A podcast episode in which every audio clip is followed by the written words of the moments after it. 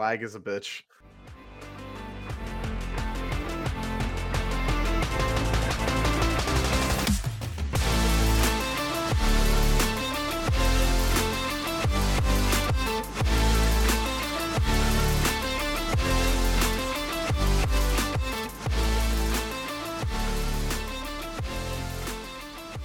Yo yo yo yo. Sorry, I was like I was doing like five different things at once there. Um, hello everyone, and welcome to X and One. Sorry, I was like messaging like everyone, hey, we're live.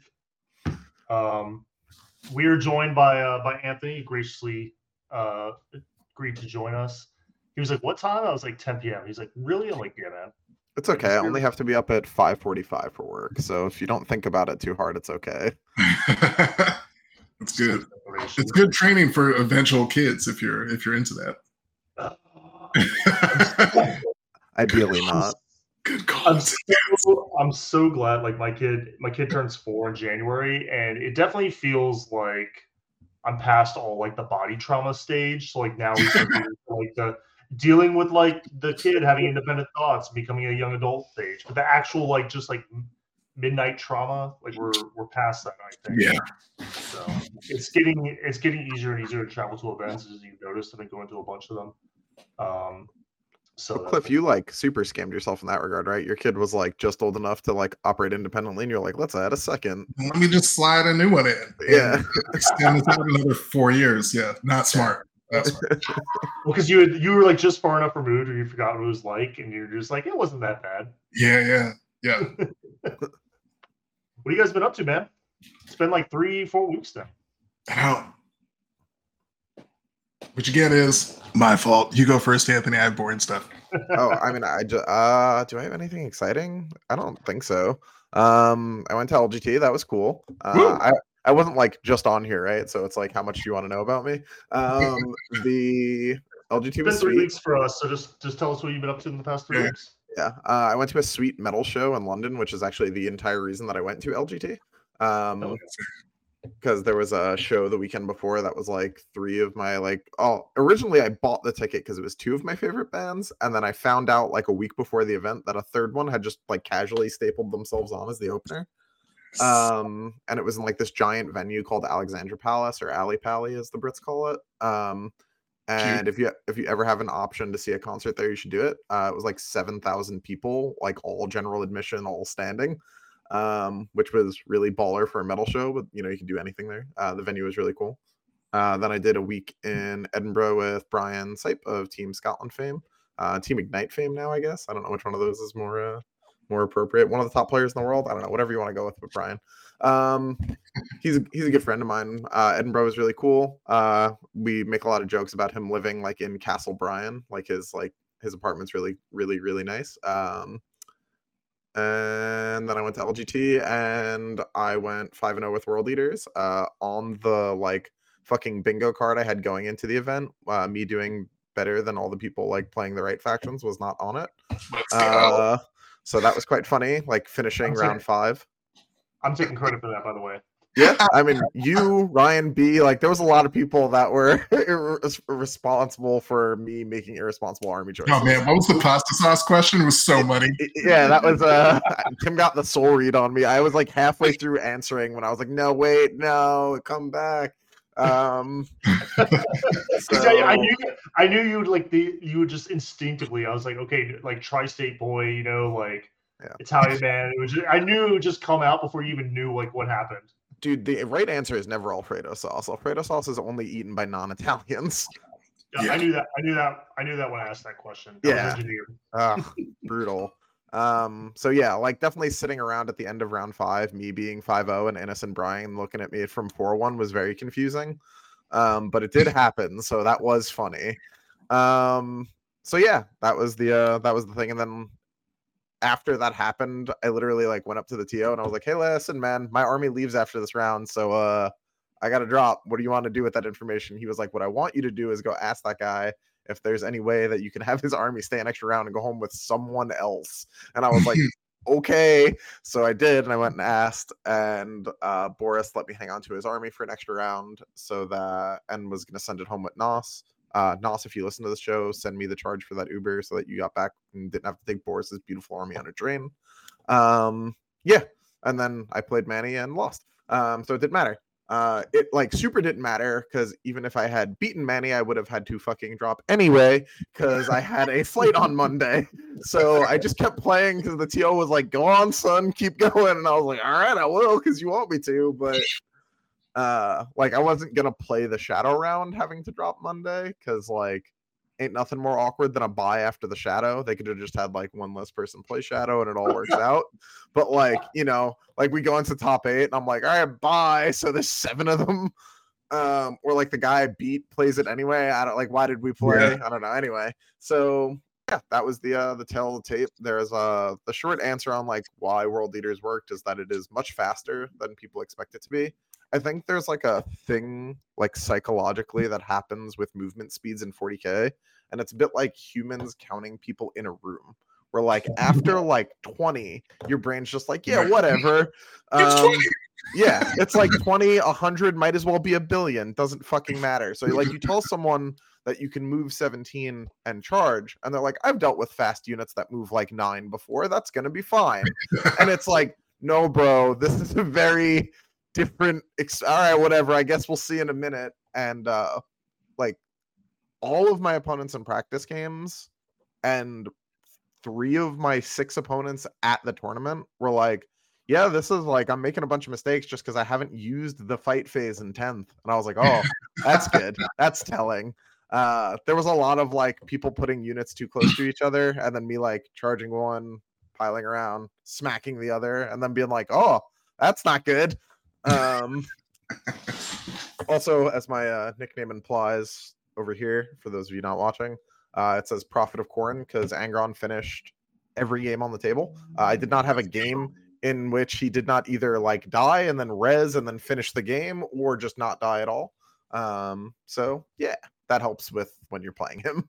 If there is definitely worlds where you like play him, miss an angle, he gets shot turn one, dies, and then doesn't come back, and then you're just sad. But just don't let that happen, and then you don't have to worry about that.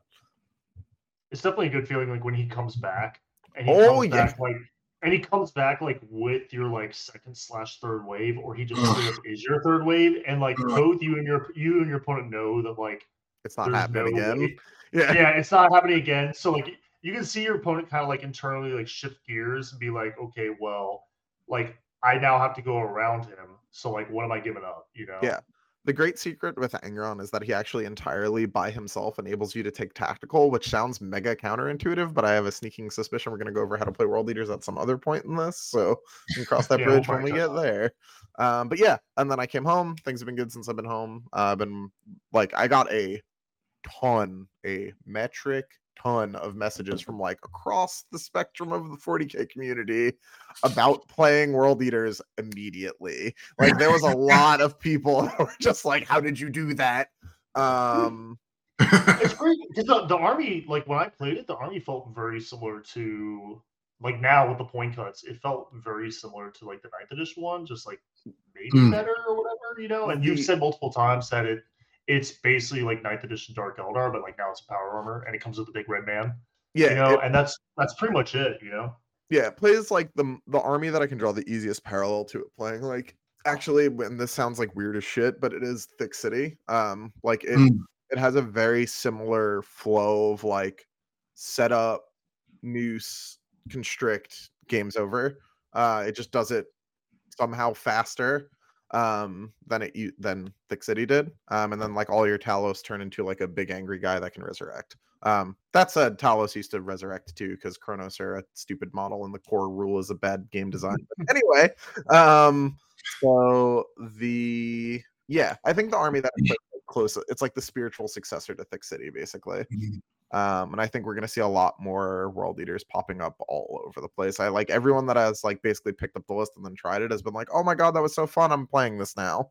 Um, Yeah. so yeah, I think good. especially once once we start seeing like the um stream games proliferate, because a lot of people, it's crazy because like um you and I both played a lot of melee. I really like when I shifted over. um you know, I like eighth edition. I played a lot of Tau, and then I played Iron Hands, and then like near the tail end of eighth edition, I Um, like right before lockdowns, I shifted to Bloody Rose Sisters, and then I basically been doing like melee ever since. Um, and then you're very similar to been playing a lot of melee, and so like a lot of the stuff that we learned in like eighth and ninth edition or whatever, you know, it's now I think we have a whole bunch of people because we had a whole bunch of people join the game in ninth edition, and we had a whole bunch more join in tenth edition. Um, Right. And so there's a lot of stuff that you there's a, a huge skill set um, that got chopped away in eighth edition, and another huge skill set that got chopped away in uh, tenth edition, with the jump from eighth to ninth, ninth to tenth. Right. And if you weren't there for that, it's kind of hard to see like what a melee army can do. And then also the we we talked about in the Discord, which you guys should join if you aren't.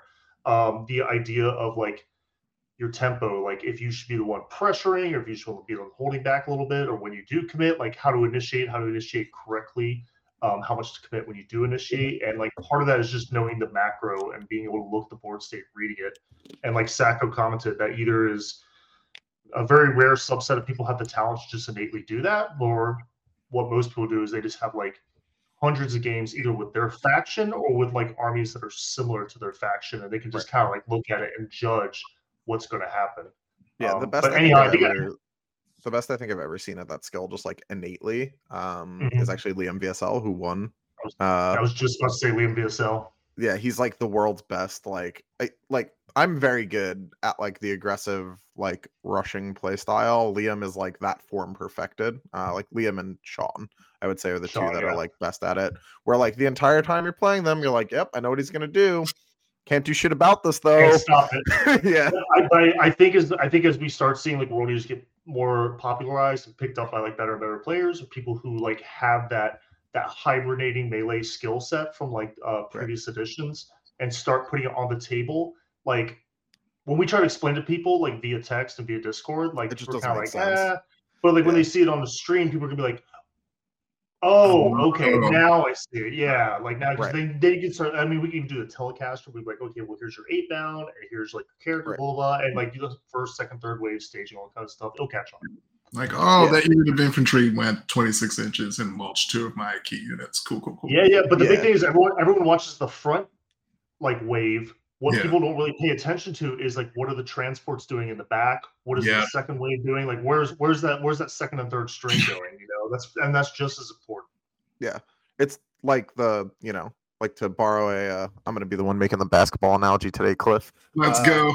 like people don't those dudes off the bench will fuck you up man like those boys win Yeah. games sometimes Yeah. like that's is what just it keep- is Deep rotations win games, man, especially the playoffs. yeah so and that is uh i mean like the end of my game with manny was like Kharn and his unit of 10 killed two of the accursed blocks because like all the support elements for the accursed blocks were gone and they were just like finish the game and then they got caught to death by a fort fiend but like they Oh, pushed and did it. Like they face tanked one with the minus one damage strat. They killed that one down. Like next turn, flip over, charge, kill through another, and like you know it was huge.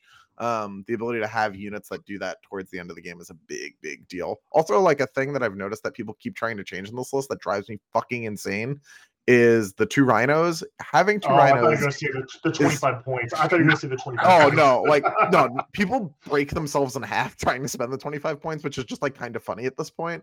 The Just don't. Just don't do the it. just Let use both rhinos. They're so good.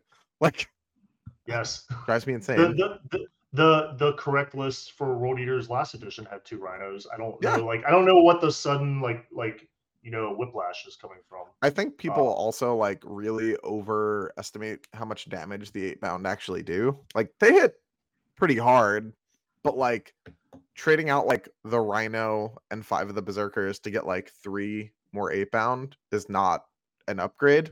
Like if you like actually look at what those units do, especially if they're not supported by like Angron stood next to them, which like Well, that's not really how the list plays. It's big like hit on threes, no rerolls hours, which is not good.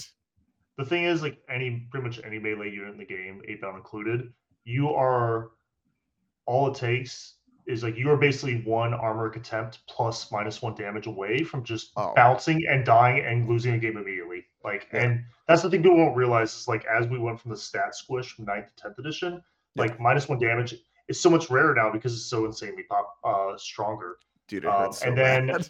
I'm su- I'm surprised that armor temp to armor temp like abilities are so commonplace because with most things in the game going to two damage, at least in melee, and then the lower strength values across the board, a lot of things are kind of like wounding on one less than they were before. Like things are wounding on twos now on threes, things are on fours now on fives. Um, there's more wound rerolls in the game, but still, unless unless you don't have it, you know, unless you don't, Thankfully, uh, and then and then uh, armor contempt. So it's like it's like you go into something like you go like world eaters into like like say like black templars. And it's like boom minus one damage armor contempt. You know, and all of a sudden you kill like two dudes. You know, Yeah. The like thankfully eaters have some of the best ability to wound things like in the game period. Um that like specific thing they're really good at, but in my list I was only playing 3 regular 8 pound, so I only had Mhm. those dudes for the real wounds aura, so you got to be real careful about where those 3 dudes nice. go. it's really nice though because like auras are kind of more rare in the game, and like it's you are getting a you are getting a lieutenant or even a doom aura Oh not yeah. off one die, off three guys on 40 millimeter bases. That is bases, yeah. insane. Yeah, it was really good. Them supporting Angron together is like very good because he gives them hit rerolls to cover their like you know hitting on threesism, and then he gives him he give, they give him reroll ones. Um, Another So- thing that's kind of like Anthony, what- sneaky, sneaky- another thing that's sneaky good about that army is um, that people are kind of I think sleeping on is like the minus one damage and melee strat combined with the fact that like the Feel No Pain blessing gives plus one to your Feel No Pain if you already Oh, yeah. one. Those two combined are so incredibly strong. Yes. I don't ever really hear people talking about that, but I'm like, bro, that's good. dude, you very quickly turn those like exalted eight bound turn into artist of flesh grotesques and power armor so fast. So good. yeah. How many Uh, what percentage of players changing that list, Anthony, do you think have actually put the two rhinos on the table first? None, just zero. like literally none of them. Because the first time you do it, you're like, oh, my whole first Oh, wave hits you and Yeah. is awful to kill. And then if you're successful, you know, good job, congrats. Here's a whole bunch of shit you didn't even have the chance to interact with because it was in a box. But like, no, no one does that. They're just like, oh, I can get three more Yeah, eight bound if I cut these thing or whatever. Drives me insane. if you played World Eaters in any other edition, or if you played Ninth Edition like Drukhari, or if you played like Bloody Rose Sisters, like you shouldn't be like you shouldn't be blinking at having like two transports. understand transports, yeah. Yeah. should. Dude, transports are so much better than they've ever been too. It's like, what are we doing? So cheap and so no, durable. Like, Not even that. You're also just immune to getting wrapped, basically. Like you don't have to pocket the CP for emergency. If someone just like runs up on you and charges you, you're like, I bitch, whatever. Anyway, you just jump out your fucking box and do whatever you want. Like some of the dudes die, but who gives a shit? Like both of those units are like the character and some wounds, which is a sad way to have to treat Khorne berserkers, but it is what it is. it's all right. They know what they Shit, up I for. guess. I mean, Cliff, they what, don't uh, care. I'm gonna switch gears from World real quick. Cliff, what have you uh because because I don't want to bury the lead too much because when we go Yeah. into the tier list. But Cliff, what have you been up to? Oh yeah, I've just been assembling models like crazy. So like a few days ago, we realized that like three rampagers and six Karnivores fit inside 2,000 points, uh, and I was immediately like, "Yep, I have that on deck. I'm gonna go ahead and put those together now." So I'm just waiting on magnets. That's awaiting uh, assembly. Like they're ready for magnets, is what I'm saying. They're ready to go. That's, that's gonna be pretty fun. Um, and then I'm just like slamming Deathwatch together in anticipation of Vanguard dropping, which is pretty exciting. I still, I don't know. I just like Deathwatch. I'm gonna send a bunch of Gravis bodies on the table and like move them around uh, and hope for the best. RTT coming up. Headed to the narrative in November. That'll be super fun. When's the RTT? um, Maybe I'll go. That'd be funny. Ooh, let's go. And We're so close. I know. Uh, yeah, come and like style on all of us and then hang out afterward. It'll be great. It would be it would be great redemption to win an RTT at Red Caps because the literal first tournament I ever went to was an RTT at Red Caps where I went one and two. Oh yeah, you got to do it then. All right, all right. Yeah. We're gonna set it up. It's gonna be great. Yeah. Um, the yeah, and then just getting ready for the narrative. That's it. Chilling, 3D printing a bunch of random Deathwatch stuff to make it fit. You can play Uh, triple rampager at the narrative. I might triple rampager All Karnivores. Triple It's very Karnivore. it's very fitting. Like go. Yeah. just go. Um, yeah, that's it. Works crazy. Um, family's getting out of COVID. I escaped unscathed somehow. I don't know how. built different, I guess. Yeah. And yeah, that's it. Sean otherwise. Oh, bunch of new dashboard stuff. We're gonna roll out um, Elo and game count filters. So for all the people like you know, this happened last week where someone went three and two with an Agents of the Imperium list. I don't think technically that's even legal, but it happened. That doesn't matter. Um, but it also means that we had left it in. It would have been like Agents of the Imperium, 60% win rate. What is that?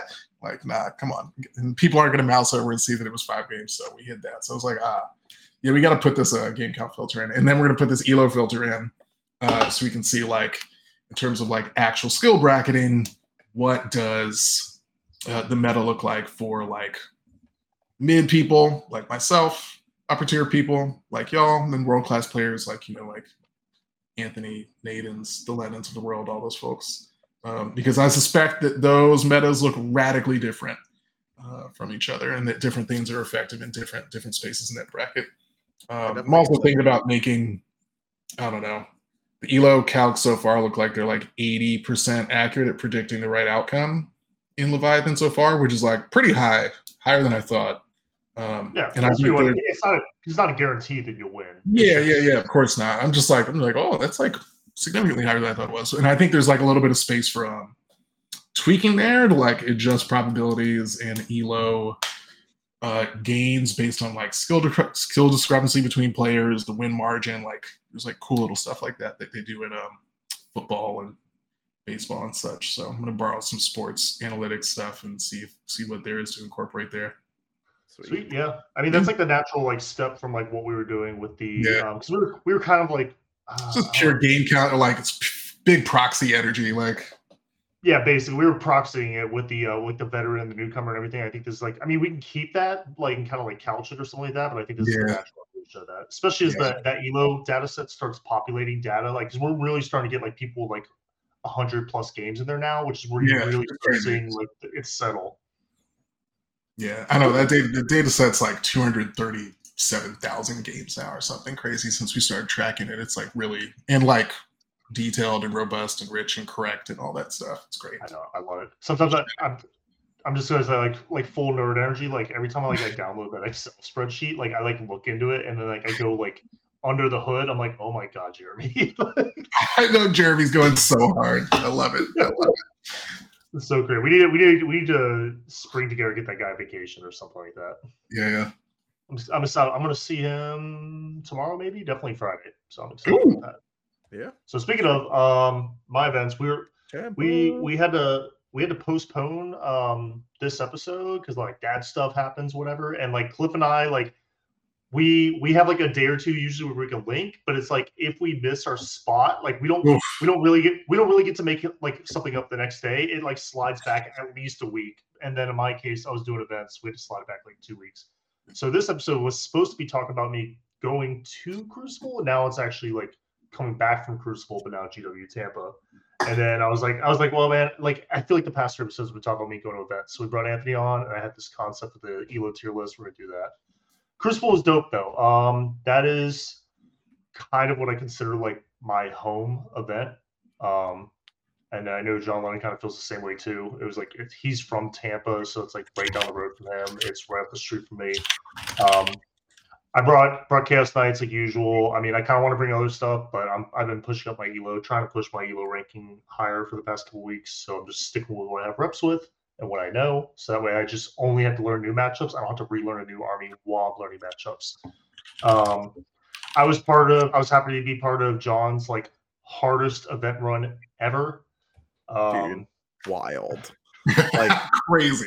Like goat shit. He messaged me and was like, "Congrats on your LGT performance," and I was like, "Fuck you, John. Congrats on your performance." What do you mean, me? Fuck that noise! Like, holy shit! he he played uh he played um you know first round he played uh someone with necrons um i don't really know how that game went um He taught him why then- battle shock is bad when you're just trying to hold objectives. yeah yeah you gotta be you gotta be killing stuff um and then he played and then he played six team usa slash our wars like stream house members and Unreal. and just just not lined us all up and just knocked us all down. And like, like we had we had a great game, and it was it was very funny because um, we were playing the ritual, um, ritual and hammer and anvil. So literally, we both just made an objective because you can because you can just the math is just right where you can place an objective. You can actually measure nine inches from your home field objective and place an objective like just outside your deployment zone. So it's extremely safe. You don't have to go into the middle. So we both did that. And then we both started like moving like clockwise around each other, you know, it was just like it was just like we were like just doing this. Um, but he went first, which he didn't really want to because I was pretty safe. Um, and he moved up and he did some stuff. He did a biowar thing. You know, good job, John. You got the secondaries. Um, then I went first and I completely like just removed his Zoanthropes. I was like, I don't want to deal with that this game. So No more of those. I was like, I was like, this game's gonna be hard enough, man. So I'm not. You don't get to have Zoanthropes. Sorry. And he was like, he, got, like, he was. I think I actually saw like his like his uh his mask like crack a little bit when my havocs were like really like lifting up Zoanthropes. What is happening right now? the Zoanthropes were just gone. And then I started doing the thing where like I was cleansing like two objectives with a single like dog, a single set of Nurglings. He's like, stop that, stop. and then like he knew, I, I kind of told him we were kind of like shit talking each other and everything, and and he was like, so you're gonna like we're gonna have a staring contest? I'm like, come on, John, you know, you know it's not gonna happen. Yeah, you know better than that. yeah, I'm like, come on, man.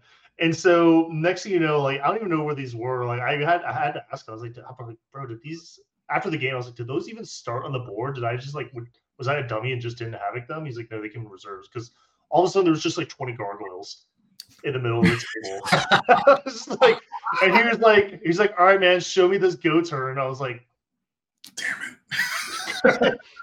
So I mean, I, I shot what I could. I killed like um, I think I think I killed like like an Exocrine and like a Pyrovore and like fucked up a pal like a Maleceptor or whatever, and I'm still getting my secondaries. And, I and the 20 like, gargoyles.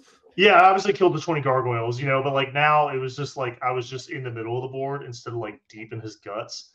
Um, and then like then the then he did his battle shock turn, and then like I was just getting battle shock from the Lictors, get battle shock Death Leaper, get like Hive Tower, you know. I tried to I I knew it was coming, so I tried I was trying to put shots on the um the Neuro Tyrant, and he lived on two wounds. I was like, fuck, you know, because War Dogs are leadership seven.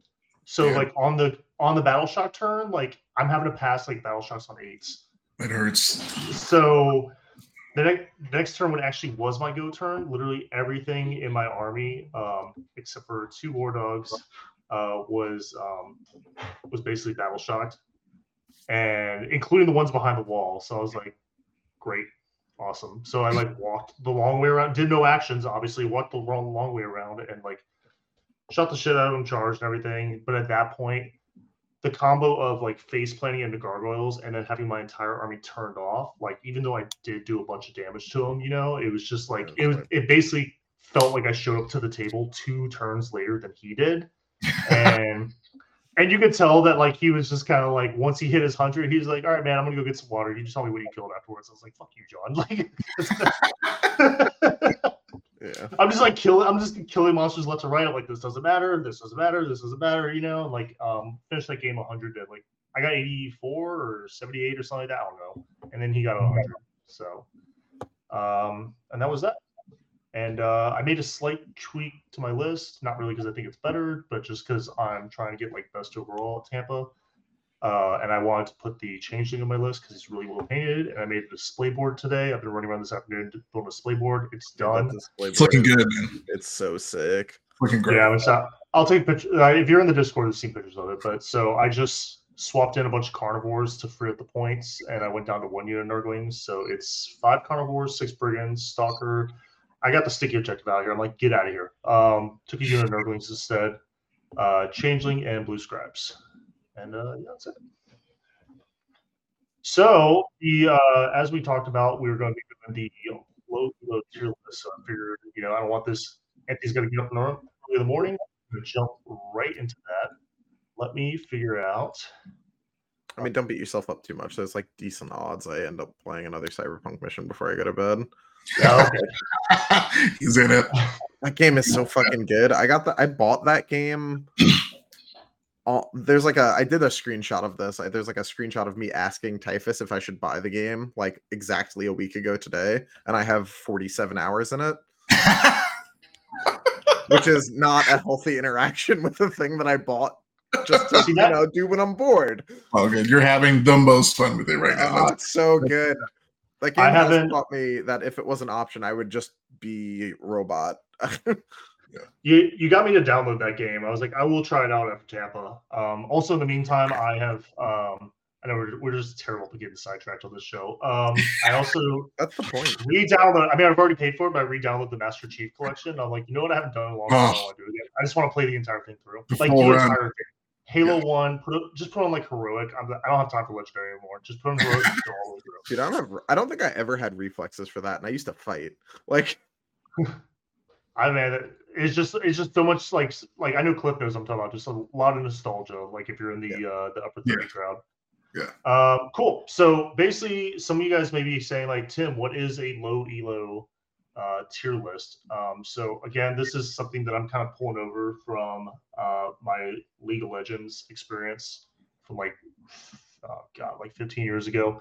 Um, it's been interesting seeing that game uh, evolve the commentary and like the way like the mechanics and strategy and everything and, and just the um the pundit the punditry and all that kind of stuff and it definitely feels like that's where uh, Warhammer's going now. No matter how well you play the game, ultimately the game where you play it at a casual level, where you play at a high level, the ultimate game is to have fun. But it is important, and it is for most people that go to tournaments, it is um, pleasing to try to learn your mechanics and learn like the strategies of the game or whatever.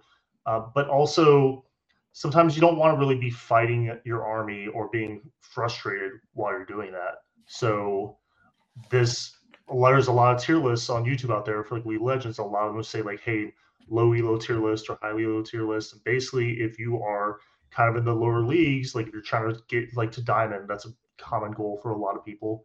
I'd say the equivalent of diamond would be like someone who consistently goes 4 1 or greater at like a GT or major.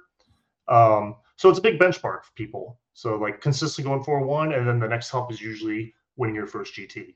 Um, and that is a super attainable goal, even if you have like wife, kid, jobs, whatever. It does take work though, um, and a lot of times it will require you to maybe not run like the like the fluffy stuff or not run like your your pet faction, you know, because you don't have as much time, you know, as a lot of these guys that are you know doing coaching for a job or whatever. So if you really want the TLDR, most of the stuff is just going to be, hey, this army either stats checks people or this army just has tons of undercosted shooting but Mm. I mean, I don't want to like try to be like the the art of war like wizard at the tower and tell you like, oh, you gotta like you know like you gotta set up your kill zone, blah blah blah. If you spam undercosted shooting and stand on objectives, like you will like do well in events usually as long as you don't Undercosted shooting units, cheap mission play units. Those are the the combination that makes winning games easy. Yep, exactly. Um, and then also, like I said, if you don't, me personally is my preference. You know, like I also like to lean a little bit more into like raw power, rather than like like having submission scoring stuff is good, especially if it's like insanely cheap, like super MSU stuff, like 25, 30 point units. Just cheap, fast. That's the two components you're looking for. Like something in the like 60 to 100 point range that just like goes like way the fuck over there and does the tactical card you didn't play around. And All that's it. so we're gonna start first of all with uh, Adeptus Mechanicus, and I mean, I am I am going to give this the benefit of the doubt. I want to put this down D. Um, I'm gonna put it in C. Uh, it does have a lot of shooting, but just the army is just like it has a bad detachment rule right now, and it's just you're gonna be you're gonna be playing the game on hard mode trying to make this work right now. Um, They- and you guys just They have yeah, please please sheets. add something. They, do. They do have data good data sheets. Like they're cheap as they- shit right now too. They got they got plenty of points. Yeah, they're really inexpensive. Yeah, so like they're like almost there, but I think Yeah. that's what C tier is for, right? Like Right. that's the point. Um, I think they're like you're gonna need a bunch of reps with them. This army is also like again for like low elo where you're like trying to maximize like your time investment. AdMech is like a really wide range that's really expensive. And it's like very difficult to have all of it, and you seem to need all of it at different points in it being good. So y- Me like, personally, I'm just I'm just gonna assume that you have access, like everyone here, just for the sake of simplicity, Oh, that we have access to the whole collection Sure, but it's a Right. non-zero part of it, right? Like for sure. Absolutely. You're a hobby lag drill with AdMech. Yeah, especially in the context of like you know we're on X and 1, right? Like Mhm. you guys are your dads, you guys got shit you know going on. Like this is not a good army for that. Yeah, they, yeah, the um expensive models plus like we don't know how to fix the faction. Let's just gut the points. Is like yeah, that could be like kind of like a rough solution. Yeah. yeah, it's awesome. All right, this next one, this is going to be a hot take. I am actually going to put Eldari. I, if you if you caught me like two months ago, I would have put them up here for this. I'm actually going to put them here. I think that's fine Yeah, for for the fast purpose of scoring, this. cheap, undercosted output.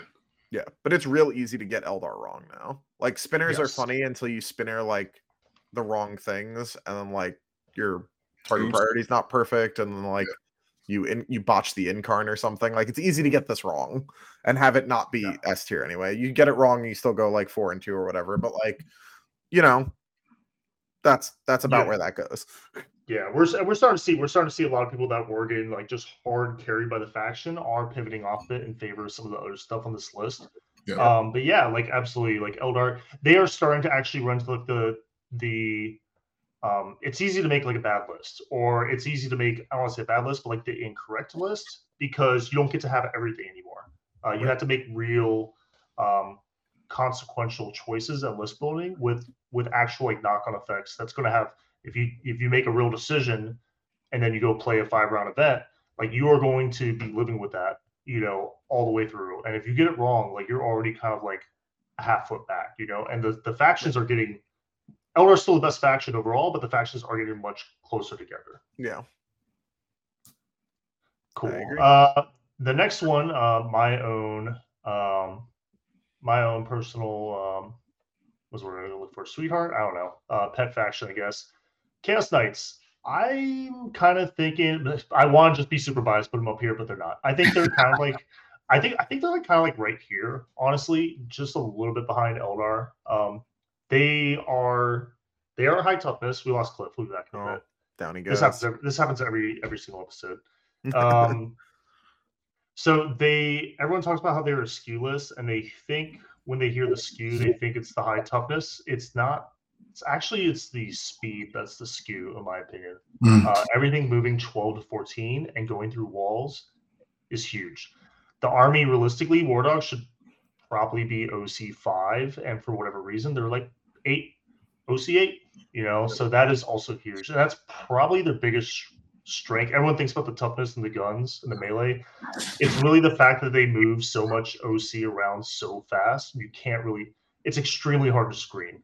Yeah. Um, Tim, you've said before that it's a that it's a board control army masquerading as an output in an output trench coat. Yeah, basically, it's it's a um, it's a board control army in a uh, in a uh, skew trench coat, essentially. Um, in one, one of my games uh, at Crucible, the guy was like trying to like he was just. Uh, I went first, and I didn't really try to take it. Yeah, I shot some havoc launchers at him or whatever, just kind of like like needled him a little bit of some of his mission playing elements. Um, but there was a very safe ruin that was opened.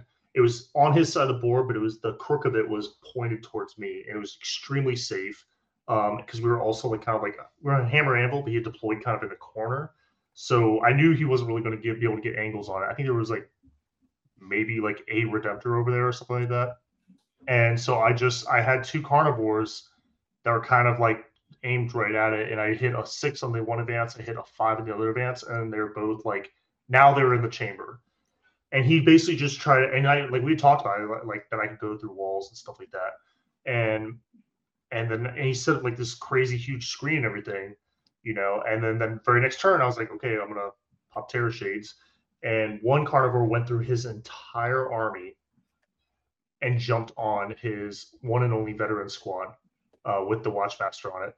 The other one jumped over his entire army, went onto a demolisher on his home field objective. Was I was trying to charge? I was going to pop it again because I basically this is a two CP strat because I basically did terror shades uh, in the movement charge phase. I was trying to jump over it, Night's kill the demolisher. Next shade. I was trying to like jump over it and then tag um, the gladiator that was over there. That didn't work, and like the demolisher lived on like three wounds. Um, but then it failed battle shock the very next turn, and so I just I just terror shaded it, and he got a zero primary because I'd also charged the brigand Oh. into a unit of infiltrators, like that. So like Oof. Turn two, Amiya, Amiya zero primary. His his his veteran squad was like it was like one dude in the Watchmaster. He had a Karnivore on his home objective. Another Karnivore was like behind a wall. Like the, it was like the board state was like immediately fucked up. That'll do it. But it was just, The but that but that but that was it. It was like as you move through walls and you move all that OC around. Like it's not the shooting, it's not the melee. It's it's that. yeah, the I think that if you could convince every Chaos Knight player in the world to play all War Dogs, that they would be S tier for this, but uh, that's not like the reality of the situation, and thus True. into A they The- go. The, the big knights are super super super cool. People people like them. I, mean, I can't super fault them for that. That- That's fair. Um, also, there's not really like a lot of like list adjustment you can do. Like I think people argue like till they're blue in the face about like different data sheets, or whatever, trying to like find like the optimal after you run six brigands, the optimal list of like huntsmen or Karnivores or whatever. Like That's my that- favorite it re- part of uh, Chaos Knight list writing is that people put like six brigands in, and they're like, hmm, "What should I do about this last, you know, thousand points or whatever?" It's like, okay, dude. I I wish I could say it really matters. It's kind of like, do you want more thermals? Or you want more speed? And that's about the end of it. Um, Yeah. You know, and I, I don't think there's really a wrong choice either. Um, and then you you sprinkle in like you know 150 200 points of demons and away you go. Yeah, off Um, to the races. But no, it's a good. It's just an army that fundamentally plays Warhammer very well, and I think more so than in previous editions. If you play all small dogs, um, this is actually an extremely good army for just learning to play fundamental Warhammer because you don't, you can't really go down the rabbit hole unit choices. You're kind of like, okay, well, you know, you learn about protecting your own primary. I'm going to put two dogs, two dogs, or like on each on every single objective that I want to hold on my side of the board okay, what's he going to score next turn? Is he going to score 10? Is he going to score five? Is he going to score 15? How do I change that by five? You know, like, do I have my secondaries like set up, whatever, you know, and it's forgetting mistakes because you have the speed and you have durability. But, and then also there's the the tempo. Like, do I want to push or is the clapback too too much? Do I want to hide behind walls and then go through them instead of going around them? Um, it will teach. This will actually teach you the fundamentals of Warhammer very well in 10th edition, I think, which is why I put it in A tier. I think it's just strong fun. army. Mhm. They're just good right now. Yep. Uh, Necrons, man, I'm kind of thinking they didn't really materialize like we thought they would would after the data slate. I think people just gotten so used to the play pattern and they're just they are slow. Um, and battle shock is starting to matter more now. I Um, think, but they I think they They punish mistakes pretty intensely too. Like you can't. Yeah, I think in low elo they're definitely A tier. think so. Like- I'm I'm totally down. I'm totally down to put them up here. Yeah, like they tier as might be they might be towards Very like the back end or whatever, but like again, we're talking like low elo, bro. Like if people are showing up like not prepared, like if Necrons actually get to be immortal, you just loot loose to them. Like Yeah. if you didn't show up with answers to warrior bricks or like you know you don't play it correctly in precision the characters again you don't have like the experience level required to like okay like this guy's on immortal and to oc 60 in one unit how do i go around that like if those are not mm-hmm. all true then it's real easy for necrons to be like yep surprise you literally can't win Yep. The only reason I'm I'm kind of hesitant to put them in A. Um, we can put them at the end of A for now. I kind of still want to put them at the top of B. Um, and then this is it's me personally my own my own anecdotes, but again, low elo. I've seen crazy things happen. The other thing is that their their win rate um, for veterans is 39%. You know, obviously pretty low. Their for newcomers, it's 49%, which is good there's a lot of stuff that's on this list, and a lot of stuff we're going to get to where like newcomer win rate is like up in the like the mid to high 50s and low 60s. Um, but I'm going to put them here at the bottom of A. I think when we start putting some other stuff here, I think these guys might end up getting bumped down to here Yeah, as we start seeing these other stuff. again like i Uh, don't afraid of necrons but i've never afraid of an army that's like oh you can't kill me because i'll just like take things that make that false sure. Of course, of course. But like I said, it is it is a stat. It is probably like the OG stat check army, and like Yeah. hon- honestly, if you are trying to climb like low elo, which like you know, if you are trying to, I think this like applies to two different people. Either people that are like three two and trying to make the jump to four one or four consistently, or people that are just had are struggling to go positive that and they're just trying to like basically get carried a little bit to like that positive record. Yeah Um, sure I think I think Necrons. I think if you play well, Necrons can give you kind of that positive record or for one on the strength of their stat checks. Um, but you do kind of pay for it with the power budget, with their movement being so slow and they're so predictable, and their damage output is like not that great. Um, yeah. Chaos Space Marines. Um, I'm inclined to put this one kind of here. Um, I've seen a lot of people do some goofy stuff with Chaos Space Marine lists, but we are starting to see people generally stop taking nonsense and start taking the good data sheets. And even though they kind of like sometimes run these like weird, kind of confused chimeras of like your list or Liam VSL's list or whatever, they still are starting to take like the good things. We're not we're not seeing like nonsense like Tzeentch obliterators or stuff like that. We are starting to see like the one undivided like good shooting unit, one Nurgle shooting unit, one undivided Nurgle uh, shooting unit. We're starting to see um, Abaddon, Abaddon with Terminators. We're starting to see like the like yeah. little more peripheral stuff like the Demon Allies, the Lone Ops, uh, I think the Warp Talons. I think what trips up CSM is that it's really easy to build a really bad CSM list. Um, yeah. And it's like small decisions will cripple your shit. Like if I've had a mm-hmm. dollar for every Tzeentch Obliterator unit that I've seen. Um, it's just like stop so doing bad. that. Please stop doing that. You're not going to get to resurrect one, or if you do, it's not going to matter. I promise. Yeah. Um. So CSM is obviously like I think they're honestly like across skill brackets they're one of the best armies in the game. Um, but you know it's it's easy to it's easy to feed with it a little bit. Um, and I think that the ultimate like goal with it. Like again, I think it's like really good if people would just like again, this is like similar to the CK thing. If people just like would copy the proven list. Don't get cute. Yeah, it would work great. Like if you just play fucking Liam's list, you're gonna be on the money. Um, but I also I that's like I love that list so much. I mean, your list was good. I liked you playing your list, but like I saw yeah. Liam's list, I'm like, I'm like, fuck, I love this list. Yeah, I mean, like it's just a matter of if you want the MSC or not, right? Like the yeah I don't know. Like this is also like couched a little bit in a hot take of mine that you shouldn't write your own list until you've won a GT. Yeah, there's something to be said there. I mean, there's there's definitely fun for like writing your own list and like there's, like, just having a fun time. It's a like super hot take, but I like I'm very firmly of the opinion that if you're like only purpose, like your main focus is like trying to get better, that's like one of the first pieces of advice I give to like mm-hmm. coaching clients. I'm like, hey, bro, we're gonna take this proven thing. You can play this proven thing for a while because we don't need the added X factor of like, is this list good on top of like trying to make you better at least early. Yeah. Well, it's also like any kind of a science experiment or whatever. You want to control all the variables as like much that. as I right physically now, can. Mm-hmm. Yeah. So you need to you need to control your own variables. Also, the more that you just show up with a proven good thing, you can focus more on one working on your fundamentals, which is yeah. a huge thing. I I see people talk about like all going down the rabbit hole on like Mathhammer and this or these crazy like scenarios. I'm like, has this scenario actually happened to you? Like, there's no way this has happened, right? But they're but they're just like, but they're not doing like fundamental stuff, right? And then also something that um just WTC and teams experience kind of like really drove home is like there's a huge amount of power in just knowing your matchups. And it was kind of oh, like a well yeah. for me because in League of Legends, like when you go to any guide for like a champion or whatever, after they have like the the builds and like the alternate builds and like the general play style and just like kind of like how to like press your buttons, you know what they have after that, and it's like a half of the entire guide matchups. Yep. Yep.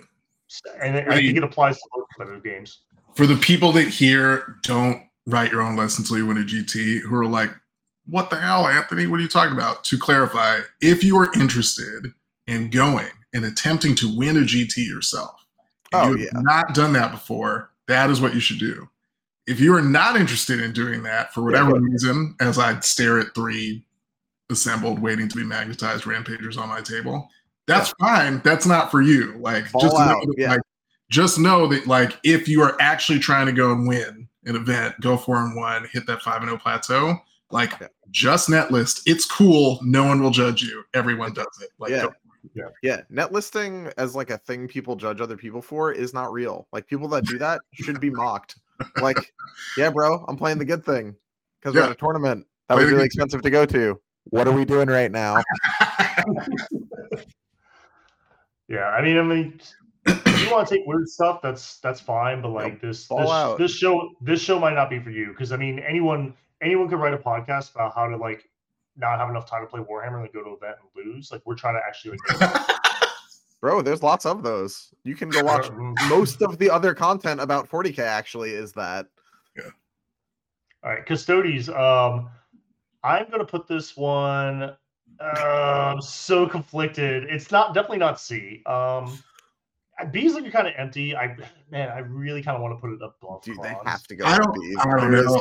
There is no I would put planet those boys are in A. They're, they might be top. No, they might be top of C now. Yeah. Yeah. Uh, I mean, I don't know. The combination. I'm thinking about a combination of like hobby. Uh, the stakes are pretty punishing with them now. Dude, if you get shot in the face by a Dev Wound Force, Yeah. he'll kill 2,000 Yeah. points by himself. What do you Yeah. it's it's rough. Um, I do think, I do think that um, this is not probably not the best army for. I like honestly like we're gonna so we're gonna like refocus the at the end of this tier list. Basically, the idea is that if you're trying to climb elo or you're trying to like go from a negative record to a positive record, or if you're trying to go from a positive record to a consistent four one record, maybe reach for that five and zero. You really should probably be playing stuff in A and S tier if Mhm. you're really trying to if you're really trying to chase that four one five and zero, you but like you're not you're kind of like you're punching up in skill level wise. Like when you get there, then you really should probably just take an S tier. Um, so when we go when we go B tier and below, like a lot of those conversations is actually gonna be kind of academic because it's really not gonna matter because we're we're just gonna immediately like Yeah. crop this we're gonna crop and screenshot just A and S. Yeah.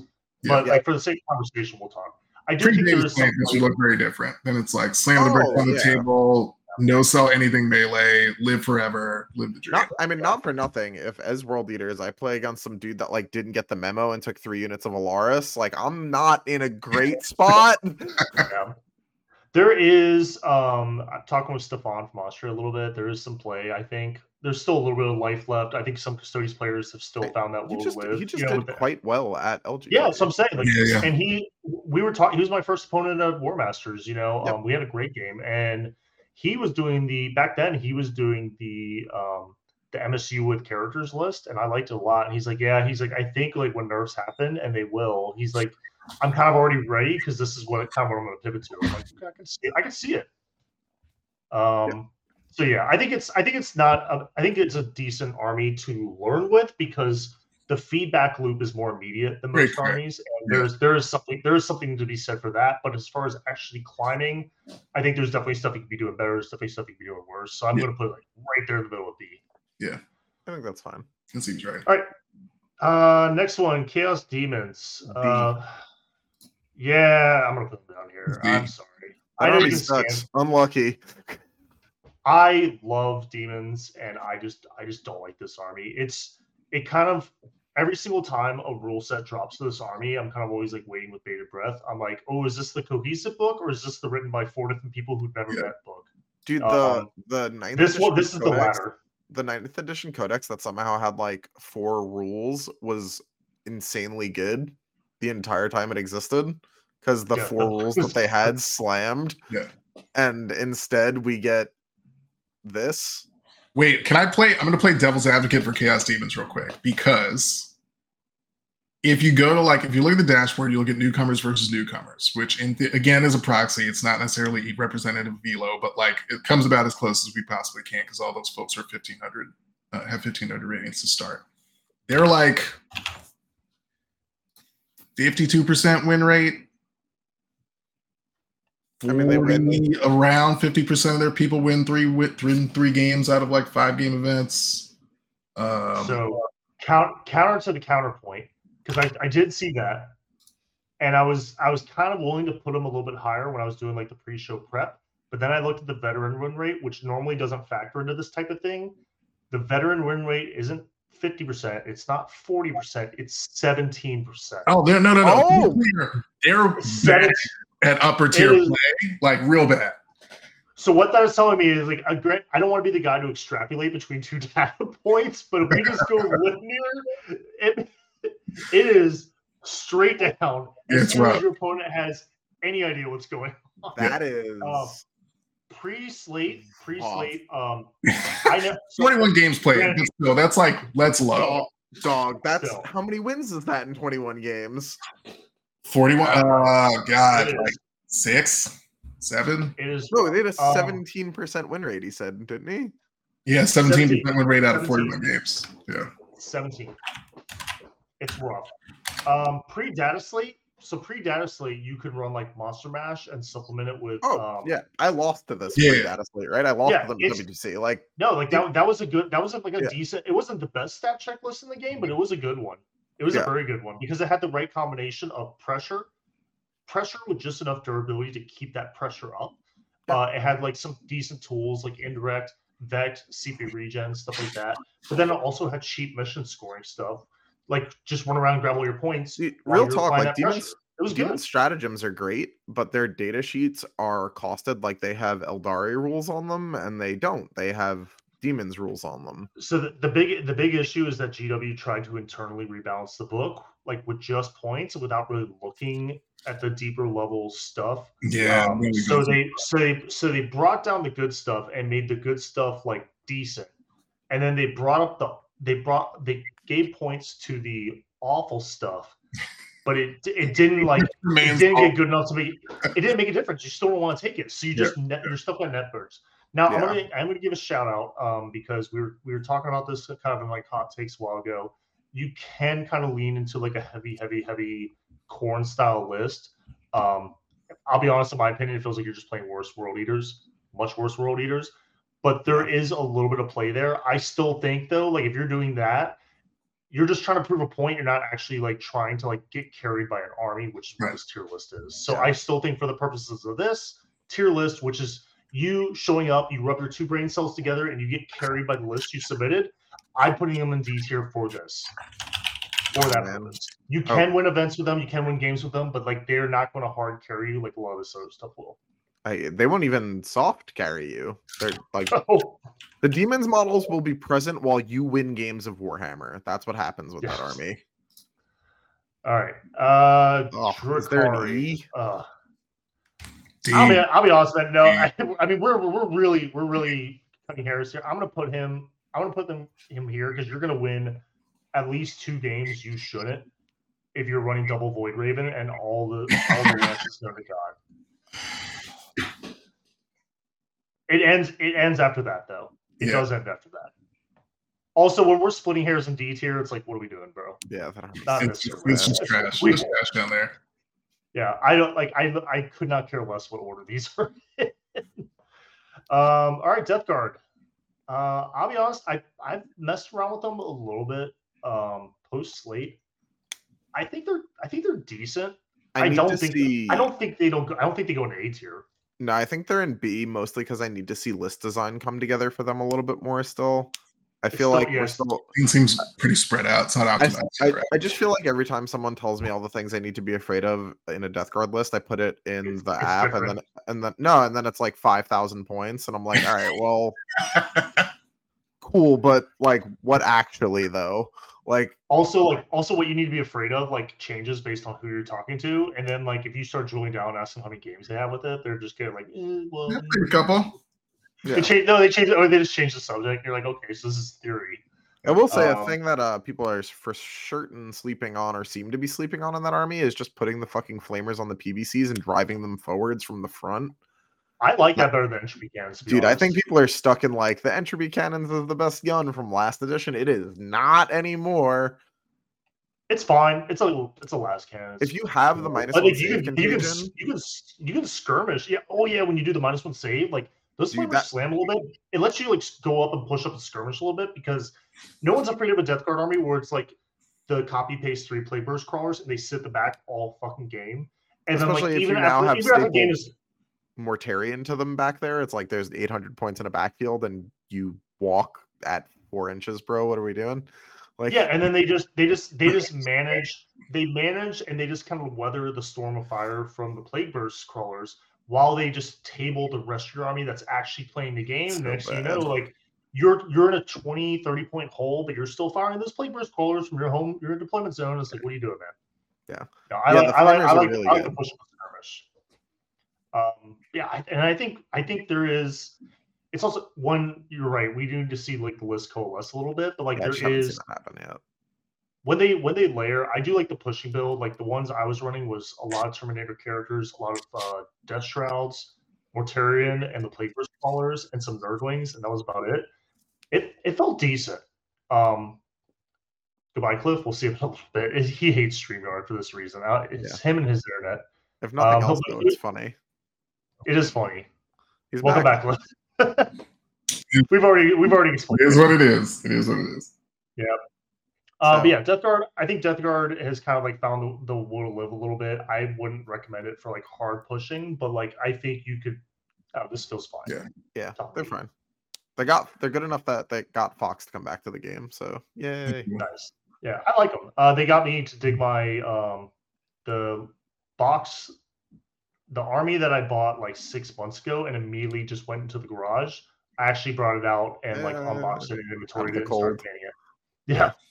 Okay, next one. Uh, been waiting for this. League S Votan, right to the top. Jesus. Right yeah. to the freaking top. If you could probably the Yeah, best. Honestly, like they're for legit, yeah, yeah. Okay, so hot take time. If you're running Zerkers, don't.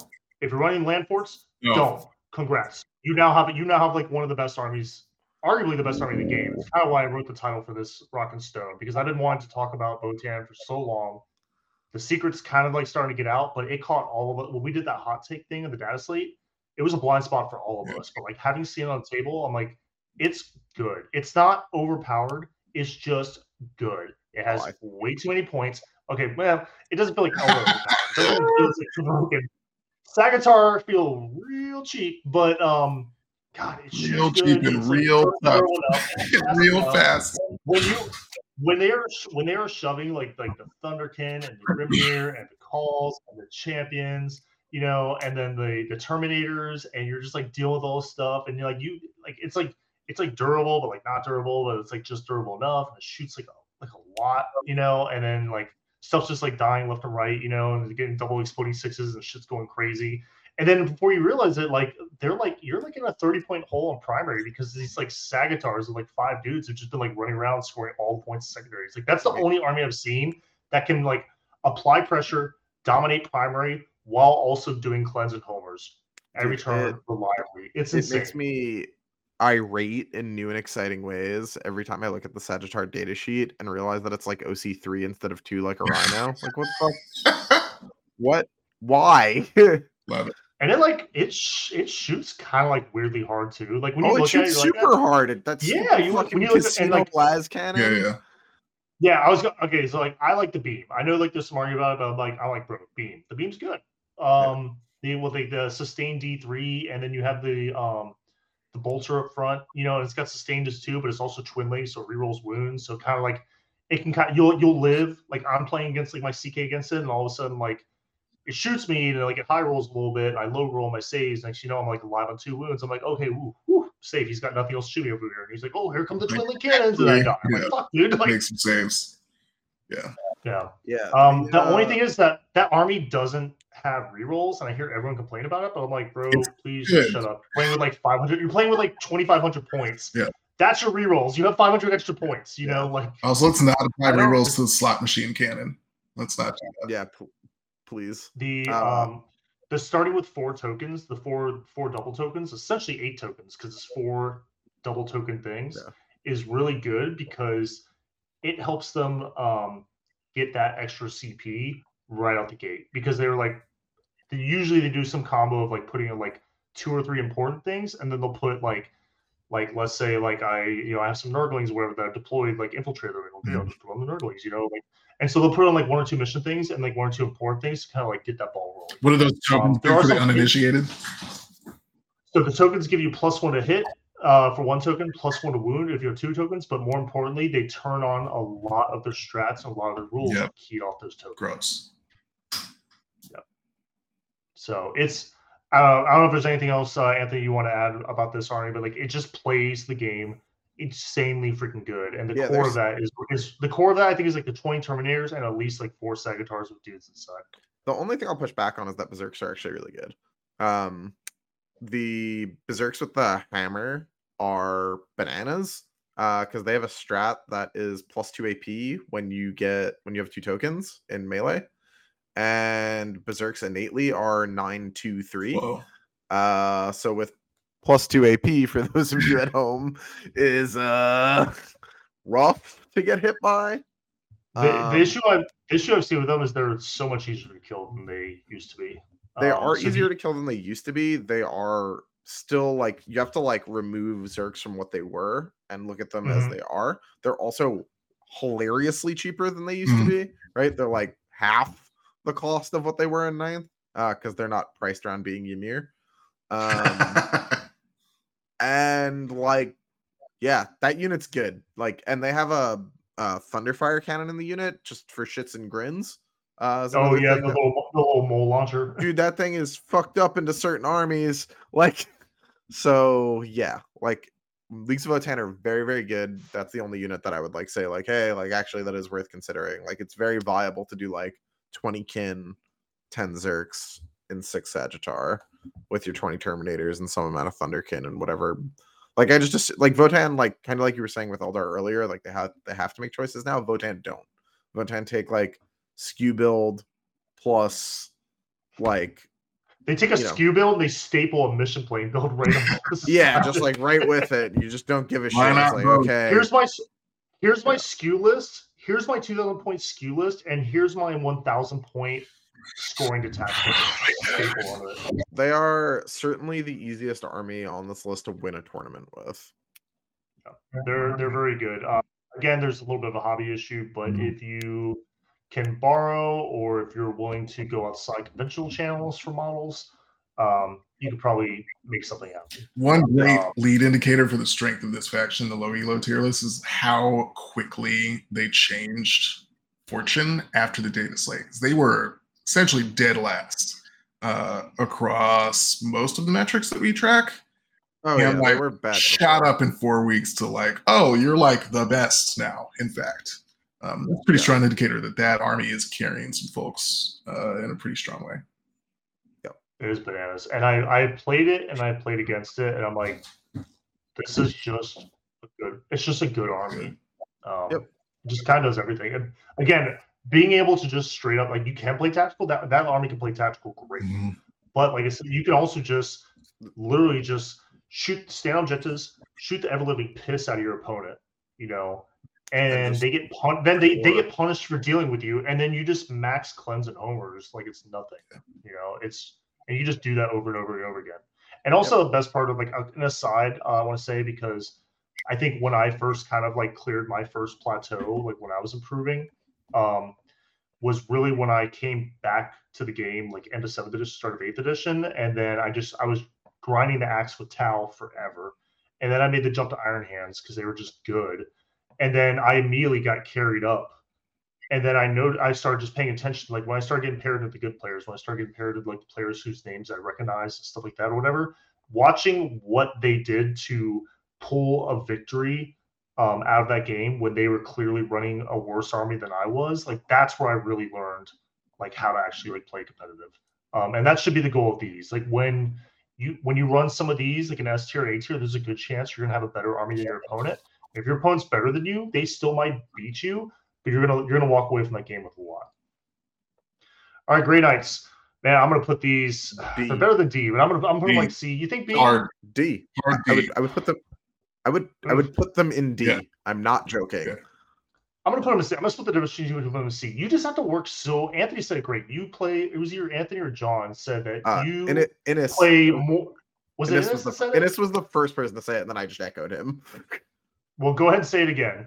Yeah, you play the most Warhammer for the least results as great. like you Yes. drop in, Yeah. you shoot, Yeah. you psychic, this, that, your opponent moves, and then you miss the dimos, you rapid ingress, blah, blah, all this shit happens, and you score 50 points and lose. Like, If, it's like, Yeah, if okay.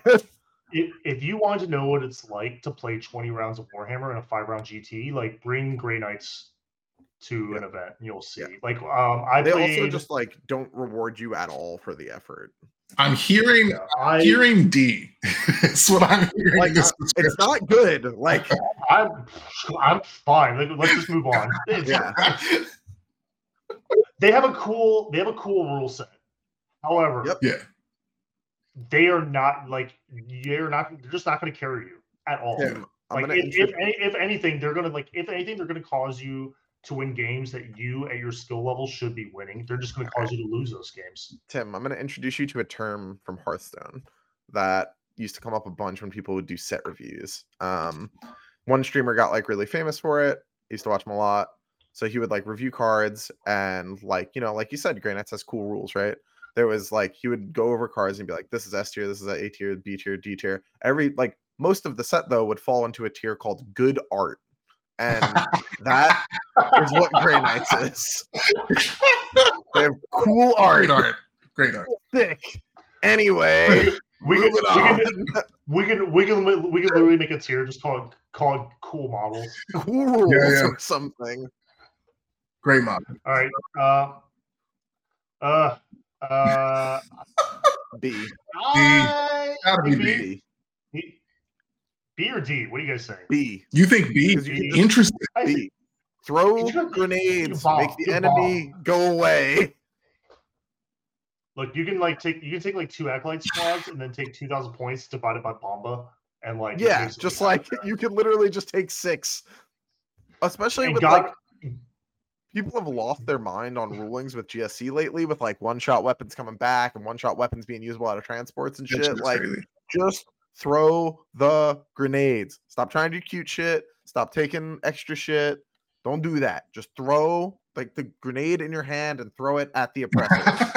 Spam under costed shooting. Yeah. Uh, Shoot the enemy units. I'm telling you, man. Like, if you want to, if you just want to like win, like it's like that that meme with like the bell curve, and it has like the dummy guy in the one end and like the Jedi guy in the other end, and the guy like, Yeah. flying Argue in the middle. try to It's make like that the both. the I, I have a, I have a picture. I have a I have a picture I, I post all the time, and both both sides, the smart guy and the dumb guy, are just saying spam. Spam across the shooting. Shoot it.